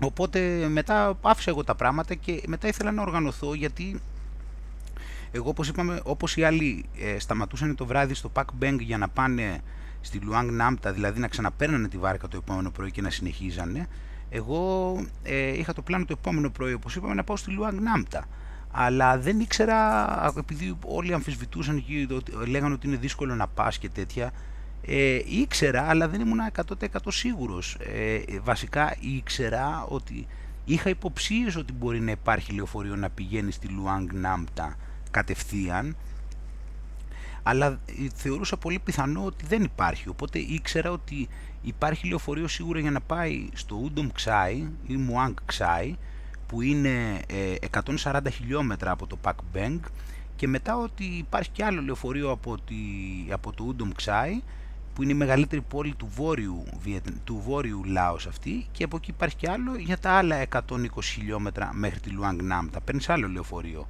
Ε, αυτό ήξερα ότι γίνεται σίγουρα. Αυτό που δεν ήξερα όμως ήταν αν μπορώ να το κάνω την ίδια μέρα. Δηλαδή θα μπορέσω ας πούμε, να φύγω από το Πακ Beng, να πάω στο Ούντομ Ξάι και από εκεί ε, την ίδια μέρα πάρω ή θα πρέπει να διανυκτερεύσω εκεί. Οπότε προσπαθούσα να ρώτησα τη γυναίκα εκεί, την κυρία αυτή που είχε το ξενοδοχείο και δεν ήξερε, δεν ήξερε ακριβώς, οπότε μου σύστησε να πάω στο σταθμό των λεωφορείων να ρωτήσω. Αυτή ψηλό ήξερε αγγλικά. Εντάξει, συνήθως όσοι έχουν κάτι ψηλό ξέρουν όσοι έχουν ξενοδοχεία συνήθως. Ε, Οπότε βρήκε ένα παιδάκι εκεί, από, ένα παιδί εκεί από απέναντι, καμιά 15 χρονών, 14 νομίζω, και του έδωσα 20.000 κιπ, 2 ευρώ δηλαδή, που είναι πολύ καλά για αυτόν εννοείται, ε, για να με πάει με το μηχανάκι να ρωτήσουμε στο σταθμό του λεωφορείου που ήταν μόλις 2 χιλιόμετρα κιόλας. Ε, οπότε ανεβαίνω εγώ στο μηχανάκι τώρα αυτού του παιδιού για να πάμε εκεί πέρα να βρούμε να ρωτήσουμε. Κανονικά ήταν και μπορεί και να έχει κλείσει εκεί ο σταθμός. Αλλά εμείς ε, τέλος πάντων είπαμε να πάμε. Ο άλλος δεν ήξερε βέβαια αγγλικά. Αλλά τέλος πάντων τώρα θα, κάτι θα παλεύαμε να κάνουμε. Μπαίνουμε τώρα, ανεβαίνουμε στο μηχανάκι τώρα και Ξεκινάμε τώρα, γιατί εγώ το πανδοχείο αυτό ήταν, το ξενοδοχείο ήταν στην αρχή, δηλαδή πάνω από το, αυτό το υποτυπώδες λιμανάκι εκεί που έχει υποτίθεται, που αράζουν οι βάρκες, ήταν το πρώτο ξενοδοχείο που υπήρχε, οπότε εγώ δεν είχα μπει πιο μέσα, οπότε καβαλάμε τώρα το παπί του παιδιού και ξεκινάμε να μπούμε τώρα μέσα στην πόλη και εγώ μένω άναυδος, γιατί μου άρεσε πάρα πολύ, αποδείχθηκε δηλαδή από εκεί που το είχα έτσι για ένα πέρασμα, είχε ακόμα ψηλοφός, και μου άρεσε πάρα πολύ. Ήταν ένα πολύ μικρό χωριό τώρα. Αυτό είναι ένα χωριό τώρα, πολύ μικρό, αλλά ήταν χτισμένο κάπως μέσα στο βουνό και δίπλα στο ποτάμι. Όχι το, και το Μεκόγκ, αλλά υπήρχε και άλλο. Δηλαδή, όπως έμπαινες μέσα στην πόλη και απομακρυνώσουν, ας πούμε, από το Μεκόγκ, ε, υπήρχε από, και από τις δύο πλευρές βουνό, αλλά από τη, στο δεξί σου χέρι όπως έμπαινες μέσα, υπήρχε και ένα άλλο ποτάμι, τον, ο, ο, ποταμός Νάγκμπε, που εκεί μεν, ε, ήταν σχετικά ξεραμένος, δεν είχε πολύ νερό, αλλά είχε. Ε, οπότε ήταν ένα φαντασμαγορικό θέαμα, μου άρεσε πολύ. Ήταν χτισμένο δηλαδή μέσα στο βουνό, από την, υπήρχαν δηλαδή βουνάκια από τις δύο πλευρές, αλλά ε, από τη μία πλευρά, από το δεξί χέρι όπως είπαμε, το βουνό ήταν λίγο πιο πέρα γιατί μεσολαβούσε το ποτάμι. Και ήταν ωραίο και το χρώμα του το νερό του ποταμιού. Οπότε ήταν πολύ, ένα γραφ, πολύ γραφικό μέρος. Και δεν το περίμενα, δηλαδή το είχα ότι εντάξει, απλώς εκεί δεν θα με ενδιαφέρει καθόλου. Μέχρι δηλαδή που σκέφτηκα να μείνω και καμία μέρα, γιατί ήταν τόσο τόσο γραφικό και εντυπωσιακό. Ε, με αυτά και με αυτά περνάμε μέσα από την πόλη τέλος πάντων, φτάνουμε εκεί στο σταθμό των λεωφορείων, ε, βρίσκουμε εκεί κάτι τύπους και αρχίζει αυτός εκεί να συνεννοείται ενώ εγώ έβγαζα selfies ας πούμε και δίπλα στο ποτάμι γιατί ε, εκεί ήταν στο σταθμό ήταν ακριβώς δίπλα και το ποτάμι και εγώ έβγαζα εκεί φωτογραφίες και ο άλλος εκεί συνεννοούταν ας πούμε ε, και αφού μίλησε ξέρω εγώ με αυτούς και ρώτησε από εδώ ρώτησε από εκεί δεν, δεν πρέπει να ήταν και όλοι εκεί ειδικοί γιατί είχε κλείσει και πάει η ώρα 6.30 απλώς εντάξει τώρα κλείνει δεν κλείνει σχετικά τα πράγματα εδώ πέρα Τέλος πάντων έρχεται αυτός εκεί και προσπαθούσε τώρα να μου γράψει τις ώρες, ε, για να μου εξηγήσει τις ώρες μου, τις έγραφε πάνω στο χώμα, ας πούμε, τις σχεδίαζε για τις ώρες των λεωφορείων. Και τελικά έγινε η συνεννόηση και κατάλαβα ότι μπορώ να πάω την ίδια μέρα στη Λουάνγκ Νάμπτα την επόμενη. Απλώς θα έπρεπε το πρωί να πάρω το λεωφορείο στις 8.30 που φεύγει το αργότερο 8.30 και μετά θα έφτανα ε, στο Ούντομ Ξάι που είχαμε πει και από εκεί θα μπορούσα να πάρω λεωφορείο το οποίο θα συνέχιζε μετά για τη Λουάνγκ Νάμπτα. Οπότε μια χαρά ήταν τα πράγματα, ε, είχα καταλάβει τι έχω να κάνω, απλώς έπρεπε να ξυπνήσω νωρίς. Ε, είχαμε κανονίσει και με τους άλλους, είχαμε, από το ξενοδοχείο είχαμε πει από πριν, επειδή μάλλον ε, ξέραμε ότι την επόμενη μέρα θα έφευγα για Ούντομ Ξάι τουλάχιστον, ότι το πρωί παρότι θα ήταν σχετικά νωρίς θα μου βρίσκαν ένα μαξάκι έτσι να με πάει ένα τουκ-τουκ το ξέρανε και αυτό, οπότε ε, ήταν όλα λιμένα. Ε, ανεβήκαμε πάλι στο μηχανάκι με το παιδί να γυρίσουμε πίσω, αλλά ε, εκεί λίγο πάνω που έκανε μερικά μέτρα ας πούμε και τράβηξα και κάποια βίντεο λίγο με το κινητό, αποφάσισα μετά ότι δεν θέλω να με πάει πίσω γιατί εγώ θέλω να περπατήσω στο χωριό προφανώς. Και ήδη ακόμα είχε ένα τεταρτάκι ήλιο ακόμα να τραβήξω για μια φωτογραφία. Οπότε του λέω άσε με εδώ και φύγε και έφυγε αυτός. Οπότε εγώ μένω τώρα στο χωριό τέλος πάντων και αρχίζω λίγο να περπατάω προς, το, προς τα μέσα αυτή τη φορά, ενώ αυτός με πήγαινε προς τα έξω, δηλαδή προς το λιμανάκι, εγώ πήγα πάλι προς την άλλη κατεύθυνση, πιο βαθιά δηλαδή μέσα στο χωριό. Και δεν θυμάμαι αυτή τη στιγμή πώς έγινε, ήρθε, κάποιος μου μίλησε ας πούμε, ε, ο οποίος κάτι ψηλό ήξερε αγγλικά και τελικά κάτι, καταλήξαμε και καθίσαμε έξω από ένα μαγαζάκι εκεί που ήταν σαν ψιλικατζίδικο ας πούμε, το οποίο το είχε μια κυρία εκεί πέρα και κάπως καθίσαμε εκεί πέρα με αυτόν και υποτίθεται και ότι μιλάγαμε ας πούμε. Αυτός ψηλό ήξερε αγγλικά, μετά ήρθε και ένας φιλάρας του εκεί πέρα και κάθισε και αυτός και μου λέει κάτι μου να τον κεράσω μία μπύρα εκεί που μιλούσαμε του πήρα μία μπύρα η οποία έκανε αυτές οι μπύρες τώρα πάλι είναι έχει η μισόλιτρη αυτή η μπύρ Λάο, η μπύρα δηλαδή του Λάος ή τέτοια, έχει ε, 10.000 κιπ, δηλαδή ένα ευρώ η μισόλιτρη. Ε, εγώ του πήρα τέλος πάντων την, την πύρα και από τότε που του πήρα το άλλο την πύρα με, είχε, με είχε λες και είμαι ο Θεός ας πούμε και να με αγκαλιάζει και, και ότι είμαστε φίλοι και το ένα και το άλλο. Ο άλλος ο τύπος ήταν αυτός, ε, ήταν πιο, αυτός που μίλαγε αγγλικά ήταν πιο έτσι, φαινόταν πιο σοβαρός ας πούμε. Ο άλλος ήταν, ε, εντάξει, ήταν πιο χαβαλετζής και αυτά, αλλά δεν ήξερε εννοείται γρή. Αυτά, οπότε καθόμασταν εκεί πέρα εκεί στο ψιλικατζίδικο και μετά άρχισαν και μαζευόντουσαν για κάτι παιδάκια τώρα εκεί. Κάτι κοριτσάκι εκεί, κάτι αγοράκια, τα οποία ήταν πολύ... Δεν ξέρω, μου φαίνονται αυτά τα παιδάκια, μου φαίνονται πολύ έξυπνα, δεν ξέρω, φαίνονται πολύ έχουν ένα στήλο, είναι τόσο ναζιάρικα δηλαδή, είναι τόσο πολύ παιχνιδιάρικα. Ε, φαίνονται πολύ έξυπνα παιδιά, δεν ξέρω. Γενικώ τα πιο πολλά μικρά που βλέπω μου φαίνονται πολύ έξυπνα παιδιά, δεν ξέρω τώρα. Μου δίνουν, φαίνεται το μάτι τους δηλαδή ξύπνιο, δεν ξέρω, πολύ γλυκά παιδάκια, πολύ παιχνιδιάρικα, δεν ξέρω, κάνουν χιουμοράκι αυτά και ήταν ωραία και αρχίσαμε, κάναμε πλάκα, παίζαμε εκεί με τα παιδάκια ας πούμε και γελούσαμε και να με έχουν εκεί πέρα στα όπα όπα και ήταν πάλι ωραία και, τι, ο, και αυτά και να έρχονται όλοι και να κάθονται όπως μαζεύονται αυτοί έτσι κάνουν όταν, ε, όταν δεν έχουν συνηθίσει και έρχεται και κάθε μαζί τους ένας ξένος έρχονται έτσι και μαζεύονται όλοι από εκεί γύρω γύρω και κοιτάνε ξέρω εγώ. Αυτό συμβαίνει διαρκώς και κάθονται όλοι μαζί και έρχονται και άλλοι γύρω γύρω και κοιτάνε. Κάποιοι κάθονται, παραμένουν κάποιοι φεύγουν, κάποιοι παίρνουν καρεκλίτσα κάποιοι χαιρετάνε, κάποιοι τους χαιρετάω εγώ κάποιοι ε, προσπαθούν να, να συζητήσουν και αυτοί, ο καθένας έχει, αλλά έρχονται διάφοροι και μαζεύονται, οπότε είχαν μαζευτεί καμιά δεκαριά, δεκαπενταριά άτομα, μετά αλλάζανε, φεύγανε αυτά, γελούσαμε εκεί πέρα, ό,τι να είναι γινόταν. Αυτούς εντωμεταξύ τους φαίνεται πάρα πολύ αστείο, γελάνε πολύ και τους φαίνεται πολύ αστείο να με βάζουν να μιλάω στη γλώσσα τους και λένε κάτι ξέρω εγώ και μετά προσπαθώ εγώ να το πω στη γλώσσα τους και τους φαίνεται πολύ αστείο αυτό το πράγμα. Ο τρόπος που το λέω και μου λέει πες αυτό, ξέρω, μετά λέει, λέει κάτι, κάνω εγώ μετά ότι, δίθεν, ότι προσπαθώ εκεί να το πω και αυτοί τους αρέσει το γιατί βρίσκουν και χάχα εκεί και να κατουριούνται ξέρω εγώ και αυτά. Και παίζαμε και με τα παιδάκια, τους έδειχνα εκεί φωτογραφίες, ήτανε, καθόμασταν για πολλή ώρα. Ήταν και αυτή εκεί που είχε το ψιλικατζίδικο, αυτή η κυρία εκεί που ήταν πιο έτσι μεγάλης ηλικίας. και ήταν και εκεί έτσι που βλέπεις σε αυτές τις κοινωνίες ας πούμε πώς υπάρχουν, δηλαδή βλέπεις ότι αυτοί που είναι έτσι μεγάλες ηλικίες και οι γυναίκες κιόλας ειδικά είναι ότι έτσι έχουν αυτό το... που είναι πιο, συγκρα... πιο συγκρατημένοι δηλαδή, έχουν αυτή την οριμότητα κάπως της ζωής, να το πω και είναι πιο εγκρατής ας πούμε και ελέγχουν, δηλαδή άμα κάποιος πάει να κάνει κάτι που δεν είναι σωστό, ξέρω εγώ, του, του, τον, τον διατηρούν σε τάξη, ε, δεν πολύ κάνουν χιούμορ, κάθονται πίσω και βλέπουν πιο τέτοιο, αν κάποιος ε, ας πούμε δεν κάνει κάτι σωστό, του λένε, τον, τον σταματάνε, ας πούμε αν ένα παιδάκι ας πούμε, κάνει κάτι που δεν είναι σωστό, ε, το βάζει στη θέση του, και κάθεται πιο πολύ, πιο πολύ σαν να επιβλέπει ξέρω εγώ, και να προσπαθεί να διατηρήσει την τάξη έχοντας και την οριμότητα της ζωής.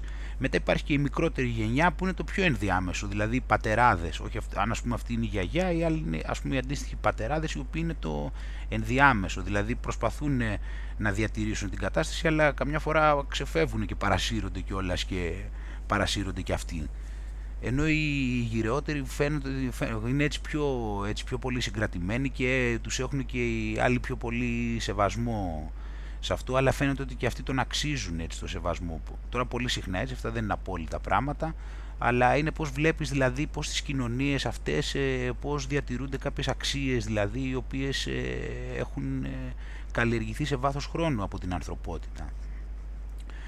Ε, μετά κάτι, δεν θυμάμαι πώς ήρθαν τώρα τα πράγματα σε ένα σημείο τέλος πάντων και κάπως ε, μετά είπαμε να πάρω εγώ κάτι γαριδάκια στα παιδάκια. Αλλά ενώ ήταν δύο-τρία εκεί πέρα, μόλις τους είπα εντάξει, τους έδωσα το ok να πάρουν τα γαριδάκια, αρχίζει τώρα και γίνεται, κάτι, γίνεται ένα ξέσπασμα μέσα σε μερικά δευτερόλεπτα και τους πιάνει μια κρίση τώρα και έρχονται και, και κάτι κάνα δύο μανάδες τους, τι ήταν εκεί πέρα και αυτές εκεί ξέρω εγώ και να παίρνουν τώρα γαριδάκια να παίρνει 4-5, να κάνει άλλη, να μην προλαβαίνει μέσα σε ένα δευτερόλεπτο με το ένα χέρι να έχει πιάσει 5 σακουλάκια τώρα και τέτοια. Εκεί, εκεί η γιαγιά, ας πούμε, εκεί παρενέβη. Εκεί πέρα και τους φώναξε. Και μετά τους τους φώναξα και εγώ όμως. Γιατί εντάξει.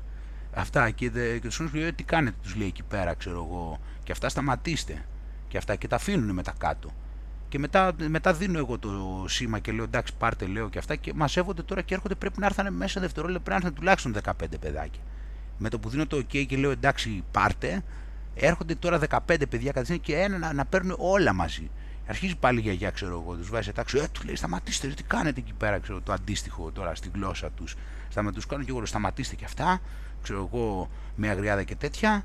Και μετά λέω λοιπόν ένα θα πάρει λέω ο καθένας. Και έρχονται όλα τώρα και κάθονται για να τους μετρήσουμε και κάθονται 15 παιδάκια τώρα στη γραμμή τώρα και να κρατάτε και να τους μετράμε με τη γιαγιά 1, 2, 3, 4 και να μετράμε τα, τα γαριδάκια και να έχουν κάτσει ώρα προσοχή και στη γραμμή και να κρατάει το καθένα τα, τα γαριδάκια του λες και κρατάει, μιλάμε το θησαυρό του δεν ξέρω κι εγώ πιανού και να κρατάει το κακόμοιρο το καθένα έτσι ένα σακουλάκι αυτά και τέτοια και να τους τα μετράμε. Εμείς να έχουν κάτσει σε μια σειρά και να κάθονται σε στάση προσοχής λες και έχει επιθεώρηση τώρα και να τους μετράμε τα γαριδάκια, τέλος πάντων τους παίρνω εκεί πέρα και σε, όλα, σε όλα εκεί πέρα παίρνουν εκεί γαριδάκια, μετά ήρθαν και κάποια άλλα, εντάξει, ε, τι να μην του τα παίρνα και αυτά τα κακόμοιρα, έπρεπε, ήθελα να τους τα πάρω αφού τώρα και αυτά, βλέπα, δηλαδή όποιο έβλεπε ότι να, να αυτός δίνει, το, το, όποιος το άκουγε, το ακούγανε τα παιδάκια αυτά, τσέκ ερχόταν λέω και εγώ, ξέρω εγώ μετά, οπότε αυτό καταλήγει, μετά γίνεται Τέλος πάντων, μετά σε κάποια φάση εντάξει, τουλάχιστον σταματήσανε. Δεν βρέθηκε άλλο παιδάκι να πάρει. Είχαν καταλάβει, εντάξει, είχαν όλα πάρει το γαριδάκι τους και ήταν ικανοποιημένα. Αρχίσαν εκεί πέρα πριν τα φάνε, ξέρω εγώ, αρχίσαν εκεί πέρα και, και ευχαριστώ. Κοπτάει, κοπτάει που λέγεται και κοπτάει και κοπτάει και να μου φυλάνε τα χέρια εκεί και να με χαϊδεύουν και να με αγκαλιάζουν και να φωνάζουν και να γίνεται εκεί πέρα το, το έλα να δεις και κοπτάει και σας ευχαριστώ εντάξει, να τα σταματάω αυτά να έρχονται πάνω και κοπτάει και ευχαριστώ που λένε στα ΛΑΟ κοπτάει και κοπτάει και κοπτάει και να έρχονται κύριε έτσι και αυτά. Τέλος πάντων ναι και μετά ε, άρχισε μετά και έσπαγε η φάση τέλος πάντων. Το θέμα είναι όμως πιο ότι αυτός ο ένας εκεί ο πατέρας που είπαμε ο ένας που, που είχα γνωρίσει στην αρχή που ψιλοήξερε αγγλικά ε, με πήρε από εκεί και πέρα και μου λέει έλα λέει εδώ από πίσω και πηγαίνουμε μετά από ένα στενό εκεί πέρα πιο πίσω Και μου λέει, έλα εδώ πέρα, λέει, θέλω να έρθεις, λέει, στο σπίτι μου. Γιατί είμαι, λέει, είμαι πάρα πολύ ευτυχισμένος, λέει, που είσαι εδώ πέρα. Μου λέει, χάπη και χάπη και είμαι πολύ ευτυχισμένος που είσαι εσύ εδώ πέρα και τέτοια. Και έλα εδώ πέρα, λέει, τώρα στο σπίτι μου. Και αυτά και πηγαίνουμε τώρα εκεί από πίσω, σε ένα πίσω δρόμο, από το εκείνο εκεί το ψιλικατζίδικο, σε ένα πίσω δρόμο εκεί πέρα σκοτεινό και μπαίνουμε σε ένα, και πάμε εκεί πέρα σε ένα, σαν γκαράζ ήταν εκεί ανοιχτό από πάνω και είχαν ένα τραπεζάκι και καθόντουσαν και ήταν αυτός τώρα και ήταν ένας, και ήταν ένας άλλος που ήταν αδερφός του ήταν ένας άλλος που ήταν και αυτός αδερφός του που μίλαγε πιο πολύ αυτός ένας μίλαγε, ήξερε αγγλικά και μίλαγε που ήταν με μια που τα είχαν εκεί πέρα ε, ήταν μια εκεί πρέπει να πω ότι κατάλαβα εκείνη ήταν η μάνα τους και ήταν και δύο-τρει άλλοι έτσι εκεί πέρα. Ήταν και ο άλλος ο φιλάρας μου πιο πριν που τον είχα κεράσει μπύρα που αυτός καλά, αυτός είχε γίνει. Αυτός τον είχε, αυτός με θεωρούσε Θεό. Επειδή του είχα πάρει μία μπύρα, με είχε όλη την ώρα μου λέγε ότι με αγκάλιαζε και δεν, δεν σταμάταγε αυτός. Δεν ξεκόλαγε από πάνω μου. Ήταν πολύ φάση τώρα και και πηγαίνω εκεί πέρα στο σπίτι και αρχίζουμε τώρα εκεί να μιλάμε τώρα και αυτά και είμαστε πολύ χαρούμενοι που είσαι εδώ πέρα και αυτά και να θέλω να πάω αύριο στο χωριό μας λέει έλα μην είναι αύριο να πάμε αύριο στο χωριό μου στους γονείς μου εκεί να καθίσουμε θέλουν να αυτά και κάθισε εδώ να πάμε εκδρομή και ο άλλος που του έδωσα την πύρα ήθελε την επόμενη πρωί να με πάει να ανέβουμε στο βουνό να τραβήξω φωτογραφίες ότι έχει φοβερή θέα ε, και, τι, και τι αυτά και να είσαι καλά αυτά και είσαι εδώ πέρα και βγάλαμε και φωτογραφίες και αυτά. Ε, και μετά, ε, μετά από λίγο τι άλλο φυσικά μου φέρανε και να φάω προφανώς εκτός από τις μπύρες που μου δίνανε και με το ζόρι δεν σε αφήνανε δηλαδή στις βάζανε στο στόμα. Ε, μετά τέλος πάντων μου φέρανε μια, μια σούπα εκεί πέρα που ήταν πάρα πολύ ωραία. Είχε λίγο, αυτή πρέπει να είχε λίγο μοσχαράκι μέσα και κατά τα άλλα είχε λαχανικά και διάφορα μπαχάρια που βάζουν αυτοί και ήταν μια πολύ ωραία μυρωδία και την κατευχαριστήθηκα. Ε, αλλά δεν, δεν μου φέρανε μόνο αυτό, μου φέρανε και αυτό που λένε εδώ sticky rice. Είναι το, είναι το ρύζι το οποίο είναι κολλημένο αλλά αυτόν εδώ πέρα είναι τόσο πολύ κολλημένο που στην ουσία το τρώνε το κρατάνε στο χέρι τους. Πώς κρατάμε εμείς το ψωμί, αυτοί κρατάνε ένα κομμάτι ρύζι, γιατί είναι τόσο πολύ, σαν πλαστικό και είναι τόσο πολύ ενωμένο και κολλημένο μεταξύ του, που είναι σαν να είναι, είναι σαν, γίνεται μπάλα και την κρατάνε στο χέρι και τη βουτάνε μέσα και μου λένε δηλαδή τη βουτάς αυτή μέσα στη, στη σούπα, δαγκώνεις από εκεί και τρως και μια κουταλιά σούπα. Αλλά αυτή τη, την κρατάς το ρύζι, δεν το τρως δηλαδή με το κουτάλι, το έχεις στο χέρι σου. Γιατί είναι τόσο στίκι, τόσο κολλημένο δηλαδή που κολλάει και το, το κρατάς μέσα στην παλάμη σου. Οπότε άρχισα έτρωγα εκεί, αυτό το, το κατέβασα στα γρήγορα γιατί ήταν πάρα πολύ ωραίο, τα κατευχαριστήθηκα εκεί. Και καθίσανε και με αυτούς και μετά πέρασε η ώρα, έπρεπε και αυτοί κάτι να πάνε για ύπνο, είχε πάει η ώρα τότε πρέπει να ήταν 9.30 θα είχε πάει με αυτά και με αυτά, οπότε αποχαιρετιστήκαμε, εντάξει μου είπανε να καθίσω την επόμενη μέρα αλλά κάτι εγώ το σκεφτόμουν να ήταν η αλήθεια γιατί με αυτούς ήξερα ότι θα πέρναγα καλά και θα μου κάνανε και ξενάγηση και θα ήταν ωραία και ήταν καλοί άνθρωποι, αλλά κάτι μου είπε αυτός ο ένας ο αδερφός ότι κάτι μου είπε ότι μπορεί και να μην, ε, την επόμενη μέρα ότι μπορεί και να φεύγει, κάτι τέτοιο άρχισε και μου λέγει και λέω τώρα ας μην μπλέξουμε γιατί δεν συνεννοούμαστε και καλά εδώ πέρα έτσι κι αλλιώς γιατί από αγγλικά πολύ άστα. Ε, και τώρα μην γίνει το κάνα μπέρδεμα τώρα και μείνω εγώ εδώ έτσι και αυτός φύγει και εντάξει μετά τι θα έχω μείνει εγώ εδώ πέρα θα έχω χάσει μία μέρα Άστο καλύτερα, αν μου λέει για σίγουρα, πάντως το σκεφτόμουν πολύ, γιατί με αυτούς θα μου κάνανε καλή ξενάγηση εκεί και ήταν το μέρος ωραίο. Ε, οπότε, αφού μετά είχε περάσει η ώρα, εντάξει, το, το Pack Bang όπως είπαμε είναι σαν ένα χωριουδάκι, δηλαδή τώρα εκείνη την ώρα ήδη 9.30 ώρα όλα ήταν νεκρά και κάτι λίγα μαγαζιά που είχαν, είχαν κλείσει ε, και υπήρχαν δύο-τρία μπαράκια έτσι εκεί πέρα τα οποία λειτουργούσαν μόνο που υπήρχαν κάποιοι ε, έτσι σαν και εμένα που είχαν έρθει για το βράδυ που είπαμε μες στη βάρκα. Απλώς όπως είπαμε δεν συνάντησα κανέναν ο οποίος να μην συνέχιζε την άλλη μέρα για Λουάνκ Πραμπάνγκ. Ε, οπότε αυτό ναι, δεν υπήρχε δηλαδή. Μετά ήταν εντελώς ε, εντελώς νέκρα τα πράγματα. Τίποτα είχε πλήρες σκοτάδι, κλείνανε τα μαγαζιά ένα προς ένα όσο πέρναγε η ώρα μετά τις 9.30. Δεν έμενε τίποτα. Και αυτά και πήραν κάτι λίγα μπαράκια. Εντάξει, πήγα σε ένα εκεί, πια καμιά μπύρα και μετά μαζεύτηκα γιατί το επόμενο πρωί έτσι κι αλλιώς ε, εκτός το ότι ήθελα για τη Λουάνγκ Νάμτα που θα ερχόμουν την επόμενη μέρα με το καλό να κλείσω δωμάτιο. Οπότε ήθελα και να ψάξω γιατί δεν είχα κλείσει. Εκεί ήθελα να κάνω και κάποια άλλα πράγματα και το πρωί έπρεπε να ξυπνήσω 7 και 20. Ε, σύν ότι ήμουν εντελώς τέζα με αυτά και με αυτά κάθε μέρα τώρα και με τις διαδρομές και με τα τέτοια. Οπότε μαζεύτηκα εκεί πέρα πίσω γίνουν αυτά και το πρωί ξύπνησα λοιπόν και πήγα στο, πήρα με το, με το καλό να πήρα ένα εσπρέσο εκεί πέρα από το ξενοδοχείο και τα είχα μαζέψει τα πράγματα έτσι αλλιώς δεν είχα βάλει και πολλά έξω και σηκώθηκα και έφυγα και πήγαμε με το τουκ τουκ πήγαμε στο λεωφορείο. Πήραμε τώρα εκεί τώρα το λεωφορείο εκεί που πήγαμε ήταν ένα mini van τώρα πάρα πολύ παλιό σίγουρα ε, πρέπει να χώρεγε καμιά δεκαπενταριά άτομα το πολύ, ήταν μικρό, πάρα πολύ παλιό, σε, κατάσταση είναι πολύ παλιό σίγουρα. Ε, και όταν πήγα εκεί ο οδηγός μάλιστα ήταν ανεβασμένος στην οροφή ας πούμε και έφτιαχνε τις βαλίτσες, εντελώς κομμάντο πράγματα δηλαδή. Έφτιαχνε αυτός τώρα λοιπόν τις, έτσι εκεί τις βαλίτσες ε, μπήκαμε εκεί πέρα τώρα μέσα στο minivan, εκεί τώρα ήμασταν τσίμα τσίμα ο ένας πάνω στον άλλον, δυστυχώς, εγώ ήμουν και τέζα, τέλος πάντων εκεί ε, έχουν και κάτι καθισματάκια ενδιάμεσα από το, έχει δηλαδή ε, τρεις σειρές καθισμάτων, ας πούμε δηλαδή μία στην άκρη και άλλες δύο από την άλλη πλευρά. Και ενδιάμεσα που είναι ο διάδρομος κλασικά, αλλά υπάρχουν και καρέκλες οι οποίες ε, μπαίνουν σε αυτό το σημείο. Δηλαδή είναι κλειστές κανονικά και όταν ξεκινήσουμε για να κάθονται περισσότερα άτομα, αυτές ανοίγουν και στη μέση της θέσης του διαδρόμου μπαίνει μια καρέκλα. Ε, οπότε ήμασταν αυτά. Εκεί μέσα ο μοναδικός λευκός που υπήρχε ήταν ένας άλλος Γάλλος, ο οποίος αυτός δούλευε σε μια, αυτός δεν ήταν, ήταν άλλη φάση, αυτός, αυτός δούλευε σε μια μη κερδοσκοπική οργάνωση λέει και πήγαινε, επισκεπτόταν κάποια σχολεία και έκανε κάποια πράγματα. Τώρα δεν, δεν τα είπαμε και πολύ αναλυτικά αυτά. Ε, οπότε από λευκούς εκεί πέρα ναι, Ευρωπαίου και τέτοια ήταν μόνο αυτός ο Γάλλος, ο οποίος ήταν εντελώς άλλη φάση.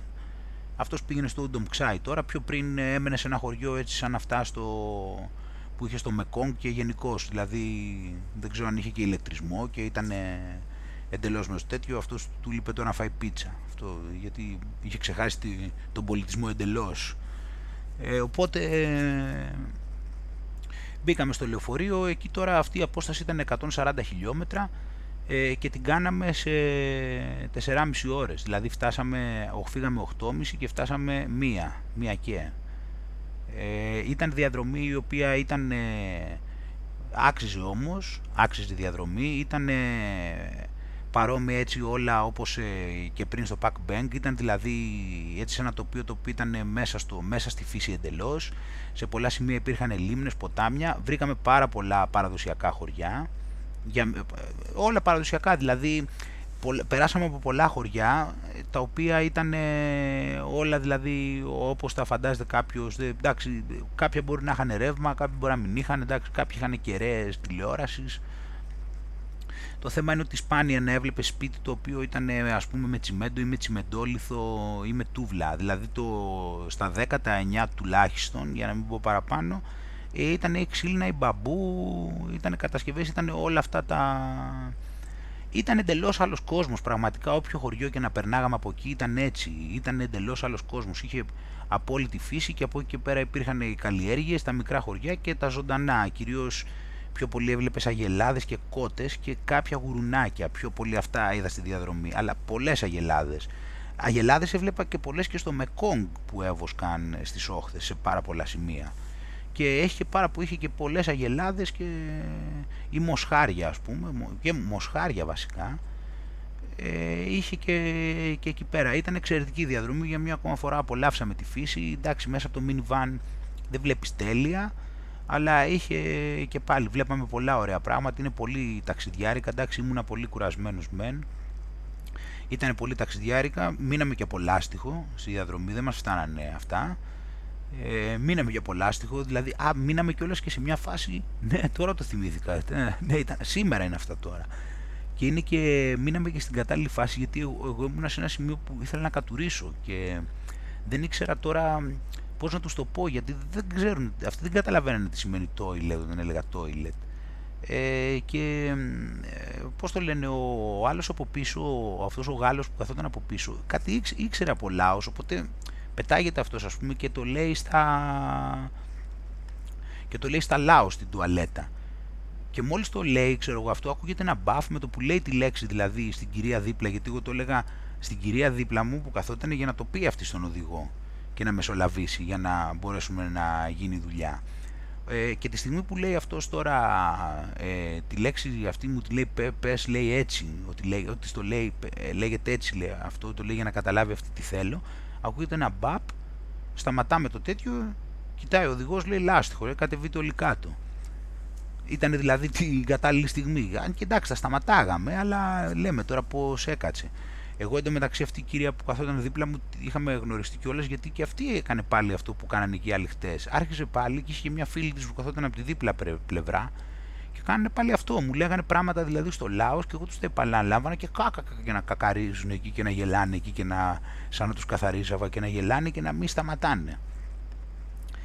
Οπότε με αυτά και με αυτά φτάσαμε στο Ούντομ Ξάι, φτάσαμε στο σταθμό εκεί στις ε, ε, α, φτάσαμε, ναι, εκεί τώρα έχει δύο σταθμούς, οπότε εμείς φτάσαμε στον καινούριο που είναι έξω από την πόλη, αλλά το λεωφορείο για την Λουάνγκ Νάμπτα ήταν στον άλλο το σταθμό, οπότε πήραμε τουκ τουκ μαζί με κάτι άλλους εκεί, ε, αυτό εκεί το φορτηγάκι και ανεβήκαμε πίσω και πήγαμε στον άλλο το σταθμό. Στον άλλο τώρα το σταθμό έβγαλε εισιτήριο, αλλά μου είπε, μου είπε ότι εκεί είναι λέει, το σύστημα ότι λέει, θα φύγει το λεωφορείο λέει, όταν μαζευτεί λέει 12 άτομα. Εγώ όταν ήμουν εκεί μου έδειξε εγώ ήμουνα 8 νομίζω.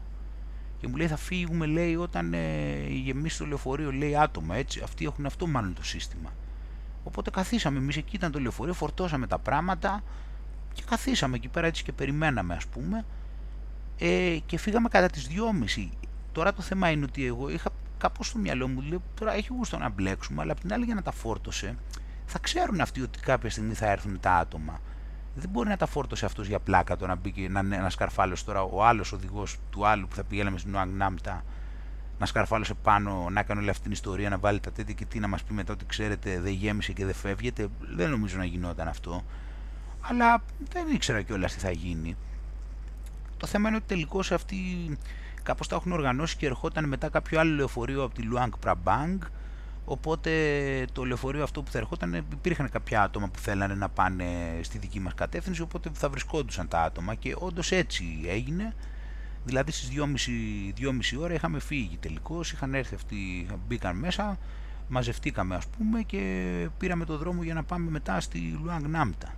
Εκεί απλώς στο σταθμό δηλαδή δεν είχε κάτι, απλώς εκεί πέρα περίμενα, εντάξει ήμουνα και αγουροξυπνημένος, καθόμουν εκεί απλώς και περίμενα, ε, στο λεωφορείο μετά πάλι δεν ήταν όλοι Ταϊλανδοί, όλοι από το Λάος εκεί, απλώς υπήρχε μια κοπέλα εκεί που ήρθε εκεί στο τέλος ε, σε μια φάση η οποία ήταν από την Μπράγα που ήταν η μοναδική που είδα έτσι να είναι από, στο λεωφορείο μαζί. Αλλά βέβαια δεν ήταν και πολύ στο λεωφορείο. Οπότε μετά τελικώς ε, ξεκινήσαμε αυτή τη διαδρομή. Μετά ήξερα ότι είχαμε άλλα 120 χιλιόμετρα. Όπως είπα πριν κάναμε 4,5 ώρες για τα 140 γιατί τώρα ο δρόμος ήταν σε, σε στροφές εκεί πέρα και εντάξει όχι τρομερό βουνό, ο αρχικός δηλαδή για την Ούντομ Ξάι, αλλά ήταν σχετικά στενή δρόμη και δεν ήταν ε, εντάξει δεν είχε και την τρομερή υποδομή το δίκτυο γενικώ, ε, οπότε πήγαμε σχετικά αργά και αυτό τώρα το minivan με, τι, με πόσο να πήγαινε. Οπότε ναι είναι γενικώς μια κατάσταση στο Λάος αυτή ότι το, το ξέρεις ότι δηλαδή θέλει υπομονή η μετακίνηση. Ε, βέβαια όμως όπως είπα ήταν απόλαυση διαδρομή. Μετά τέλος πάντων ξαναμπαίνουμε τώρα στο λεωφορείο πάλι για να πάμε στο τελικά να καταλήγουμε στη Λουάνγκ Νάμπτα στο οποίο τώρα αυτή η διαδρομή που ήταν 120 χιλιόμετρα ε, την κάναμε γύρω στις 3 ώρες 3 και κάτι. Αυτή τώρα η διαδρομή ε, ήταν όλοι πάνω στο βουνό. Δηλαδή 120 χιλιόμετρα πάνω, στο, πάνω σε βουνό με διαρκείς ε, στροφές εκεί πέρα βλέπαμε από κάτω χαράδρες ε, γκρεμούσε εκεί πέρα, ε, είχε φοβερή θέα, ήταν διαρκώς ε, πάνω στο βουνό όλο και έτσι ανέβαινες, ε, κατέβαινες, ε, περιττό να πω πάλι για το τι χωριά βλέπαμε εκεί πέρα, φύση απίστευτη όσο περνούσε η ώρα δηλαδή, έβλεπες ότι, γιατί εκεί όπως είπαμε έχει και τον εθνικό δρυμό, η φύση όσο περνούσε η ώρα γινόταν όλο και πιο θαυμαστή, δυστυχώς ε, ναι ήμουν ακουρασμένος αρκετά αλλά την απόλαυσα δε όντως δεν μπορώ να πω ε, ήταν και για μια ακόμη φορά φοβερή και γι' αυτό ενθουσιάστηκα και όλας τώρα που έφτασα και στη Λουάνγκ Νάμπτα και είμαι εδώ πέρα ε, με ενθουσίασε αυτό ότι είδα στη διαδρομή δηλαδή φύση εξαιρετική όλο βουνίσιο δεν ξέρω δηλαδή είναι τεράστια βουνά τώρα μιλάμε δηλαδή 120 χιλιόμετρα και απλώς δεν είναι ότι φτάσαμε σε κάποιο τέλος απλώς φτάσαμε εδώ. Γενικώς μιλάμε για πολύ, μιλάμε για απέραντες αποστάσεις. Δεν ήταν όλη η διαδρομή από το Ούντομ Ξάι μέχρι τη Λουάνγκ Νάμπτα ήταν όλη βουνίσια μέσα στη φύση και όλα. Ήταν κάτι, ήταν καταπληκτικό για τα χωριά, είπαμε, είναι εντάξει. Και ξέρω ότι έχει και εδώ γύρω από τη Λουάνγκ Νάμτα τώρα αυτά που αναμένουμε για αύριο και τις επόμενες μέρες. Έχει και χωριά και trekking και πολλά πράγματα. Τώρα γι' αυτό χρειάζεται να ξεκουραστώ. Ε, τελικώς ναι, με αυτά και με αυτά καταφέραμε και φτάσαμε μετά από τόσες ώρες, δηλαδή σύνολο αν βάλουμε και τις αναμονές και τα όλα, αν έφυγα δηλαδή από το ξενοδοχείο κατά τις 8 παρά και εδώ πέρα φτάσαμε ας πούμε ε, 6, δηλαδή 10 ώρες σύνολο με τα σταματήματα και με αυτά, με τις διαδρομές διαρκώς. Ε, εδώ πέρα τώρα έκανα μια λίγο πιο έτσι, διαφορετική επιλογή δωματίου σε σχέση με ό,τι έχω συνηθίσει να κάνω. Ε, συνήθως κλείνω έτσι πιο κοντά στα κεντρικά σημεία ε, και κλείνω ξενοδοχεία. Ε, τώρα βέβαια εντάξει είναι μικρή πόλη εδώ, ε, εντάξει είναι, είναι δηλαδή εδώ το σημείο που βρίσκομαι είναι γύρω στα 10 λεπτά περπάτημα το πολύ από το κέντρο. Εντάξει εννοείται ότι είναι δίπλα, απλώς για Λουάνγκ Νάμπτα δεν είναι κέντρο, για μια μικρή πόλη τέτοια δεν είναι κέντρο. Κατά τα άλλα είναι πολύ κοντά εννοείται. Ε, αλλά το, το επέλεξα γιατί είναι bungalow εδώ. Μένω σε ένα bungalow σήμερα το βράδυ πρώτη μέρα που ήρθαμε. Που ήρθα. Ε, είναι bungalow το οποίο είναι απ' έξω έτσι με μπαμπού. Ε, είναι ξύλινο απ' έξω, έχει μπαλκονάκι το οποίο έχει θέα σε ριζοφυτίες από το μπαλκόνι οπότε και είναι ωραίο που είναι μπαμπού και έχει και πολύ ωραία θέα εδώ απέναντι την είδα λίγο όταν ήρθα γιατί δεν είχε δύσει ο ήλιος ακόμα την είδα οριακά για, μερικά, για κάνα 20 λεπτό μισάωρο από αύριο όμως θα το, θα το απολαύσω δεόντως και το πρωί με το καλό με το καφεδάκι μου και αυτά ε, και αυτά. Τώρα εδώ δεν ξέρω, θα μείνω ίσως τέσσερις μέρες, θα δούμε. Για, εδώ το δωμάτιο αυτό το είχα κλείσει από πριν, το κλείσα χτες όπως είπαμε για δύο μερούλες και θα δω πώς θα πάει το πράγμα. Ε, ανάλογα, αν, αν, δω, αν κοιμηθώ σήμερα καλά έτσι και μ' αρέσει και δω ότι είναι όλα κομπλέ, μπορεί να συνεχίσω να μένω εδώ πέρα. Οπότε, όπως είπαμε αυτό, έφτασα σήμερα στη Λουάνγκ Ναμτά, θα μείνω ένα τετραήμερο, έχει μπόλικη άφθονη φύση, θεωρείται πόλη η οποία είναι ε, τέτοιο πολύ, πολύ κλασική για να πηγαίνεις για trekking στα βουνά, με τον εθνικό δρυμό εδώ και τους Ιθαγενείς και όλα αυτά. Ε, οπότε είναι συνειδητή επιλογή, έχει πολύ λίγους τουρίστες, έκανα μια βόλτα στην πόλη, πήγα έτσι και στη νυχτερινή αγορά τους, είχε λογιών λογιών φαγητά έτσι τοπικά, περίεργα θα έλεγα πολλά για μένα, δεν είμαι και ο ειδικός να τα κρίνω όλα αυτά τα πράγματα, αλλά φαίνονταν πολύ ενδιαφέροντα. Ε, είναι μια, αυτό, έχει λίγο τουρισμό, γενικώς έχει λίγο κόσμο, δεν έχω μάθει πολλού, δεν έχω ακούσει πολλούς που έρχονται εδώ πέρα ε, και αυτά είναι όλα πολύ θετικά στοιχεία. Είμαι οπότε πολύ ενθουσιασμένος, είμαι κουρασμένος όμως πολύ. Απορώ και τώρα πώς ηχογραφώ και απορώ και πώς θυμάμαι και όλα αυτά που λέω. Με αυτά και με αυτά. Σήμερα σκοπεύω έτσι να ξεκουραστώ άνετα για να είμαι αύριο δρυμύτερος, να ξεκινήσω... Έχω βρει ας πούμε μια, ένα χάρτη με μια διαδρομή 35 χιλιόμετρων γύρω γύρω που επισκέφτεσαι πολλά μέρη ενδιαφέροντος και από πολλές φυλές και λοιπά. Αυτό είναι το κυριότερο. Πιο πολύ είναι τα χωριά και οι φυλές. Ε, οπότε αυτά θα τα πούμε στο, στα επόμενα επεισόδια. Ε, ευχαριστώ πολύ και για την ανταπόκριση μέχρι τώρα στα podcast. Ε, καλή συνέχεια και όπως πάντα τα λέμε πολύ σύντομα με πολύ νέες και καινούργιες και ενδιαφέρουσες σίγουρα εμπειρίες και διηγήσεις αυτών. καλή συνέχεια.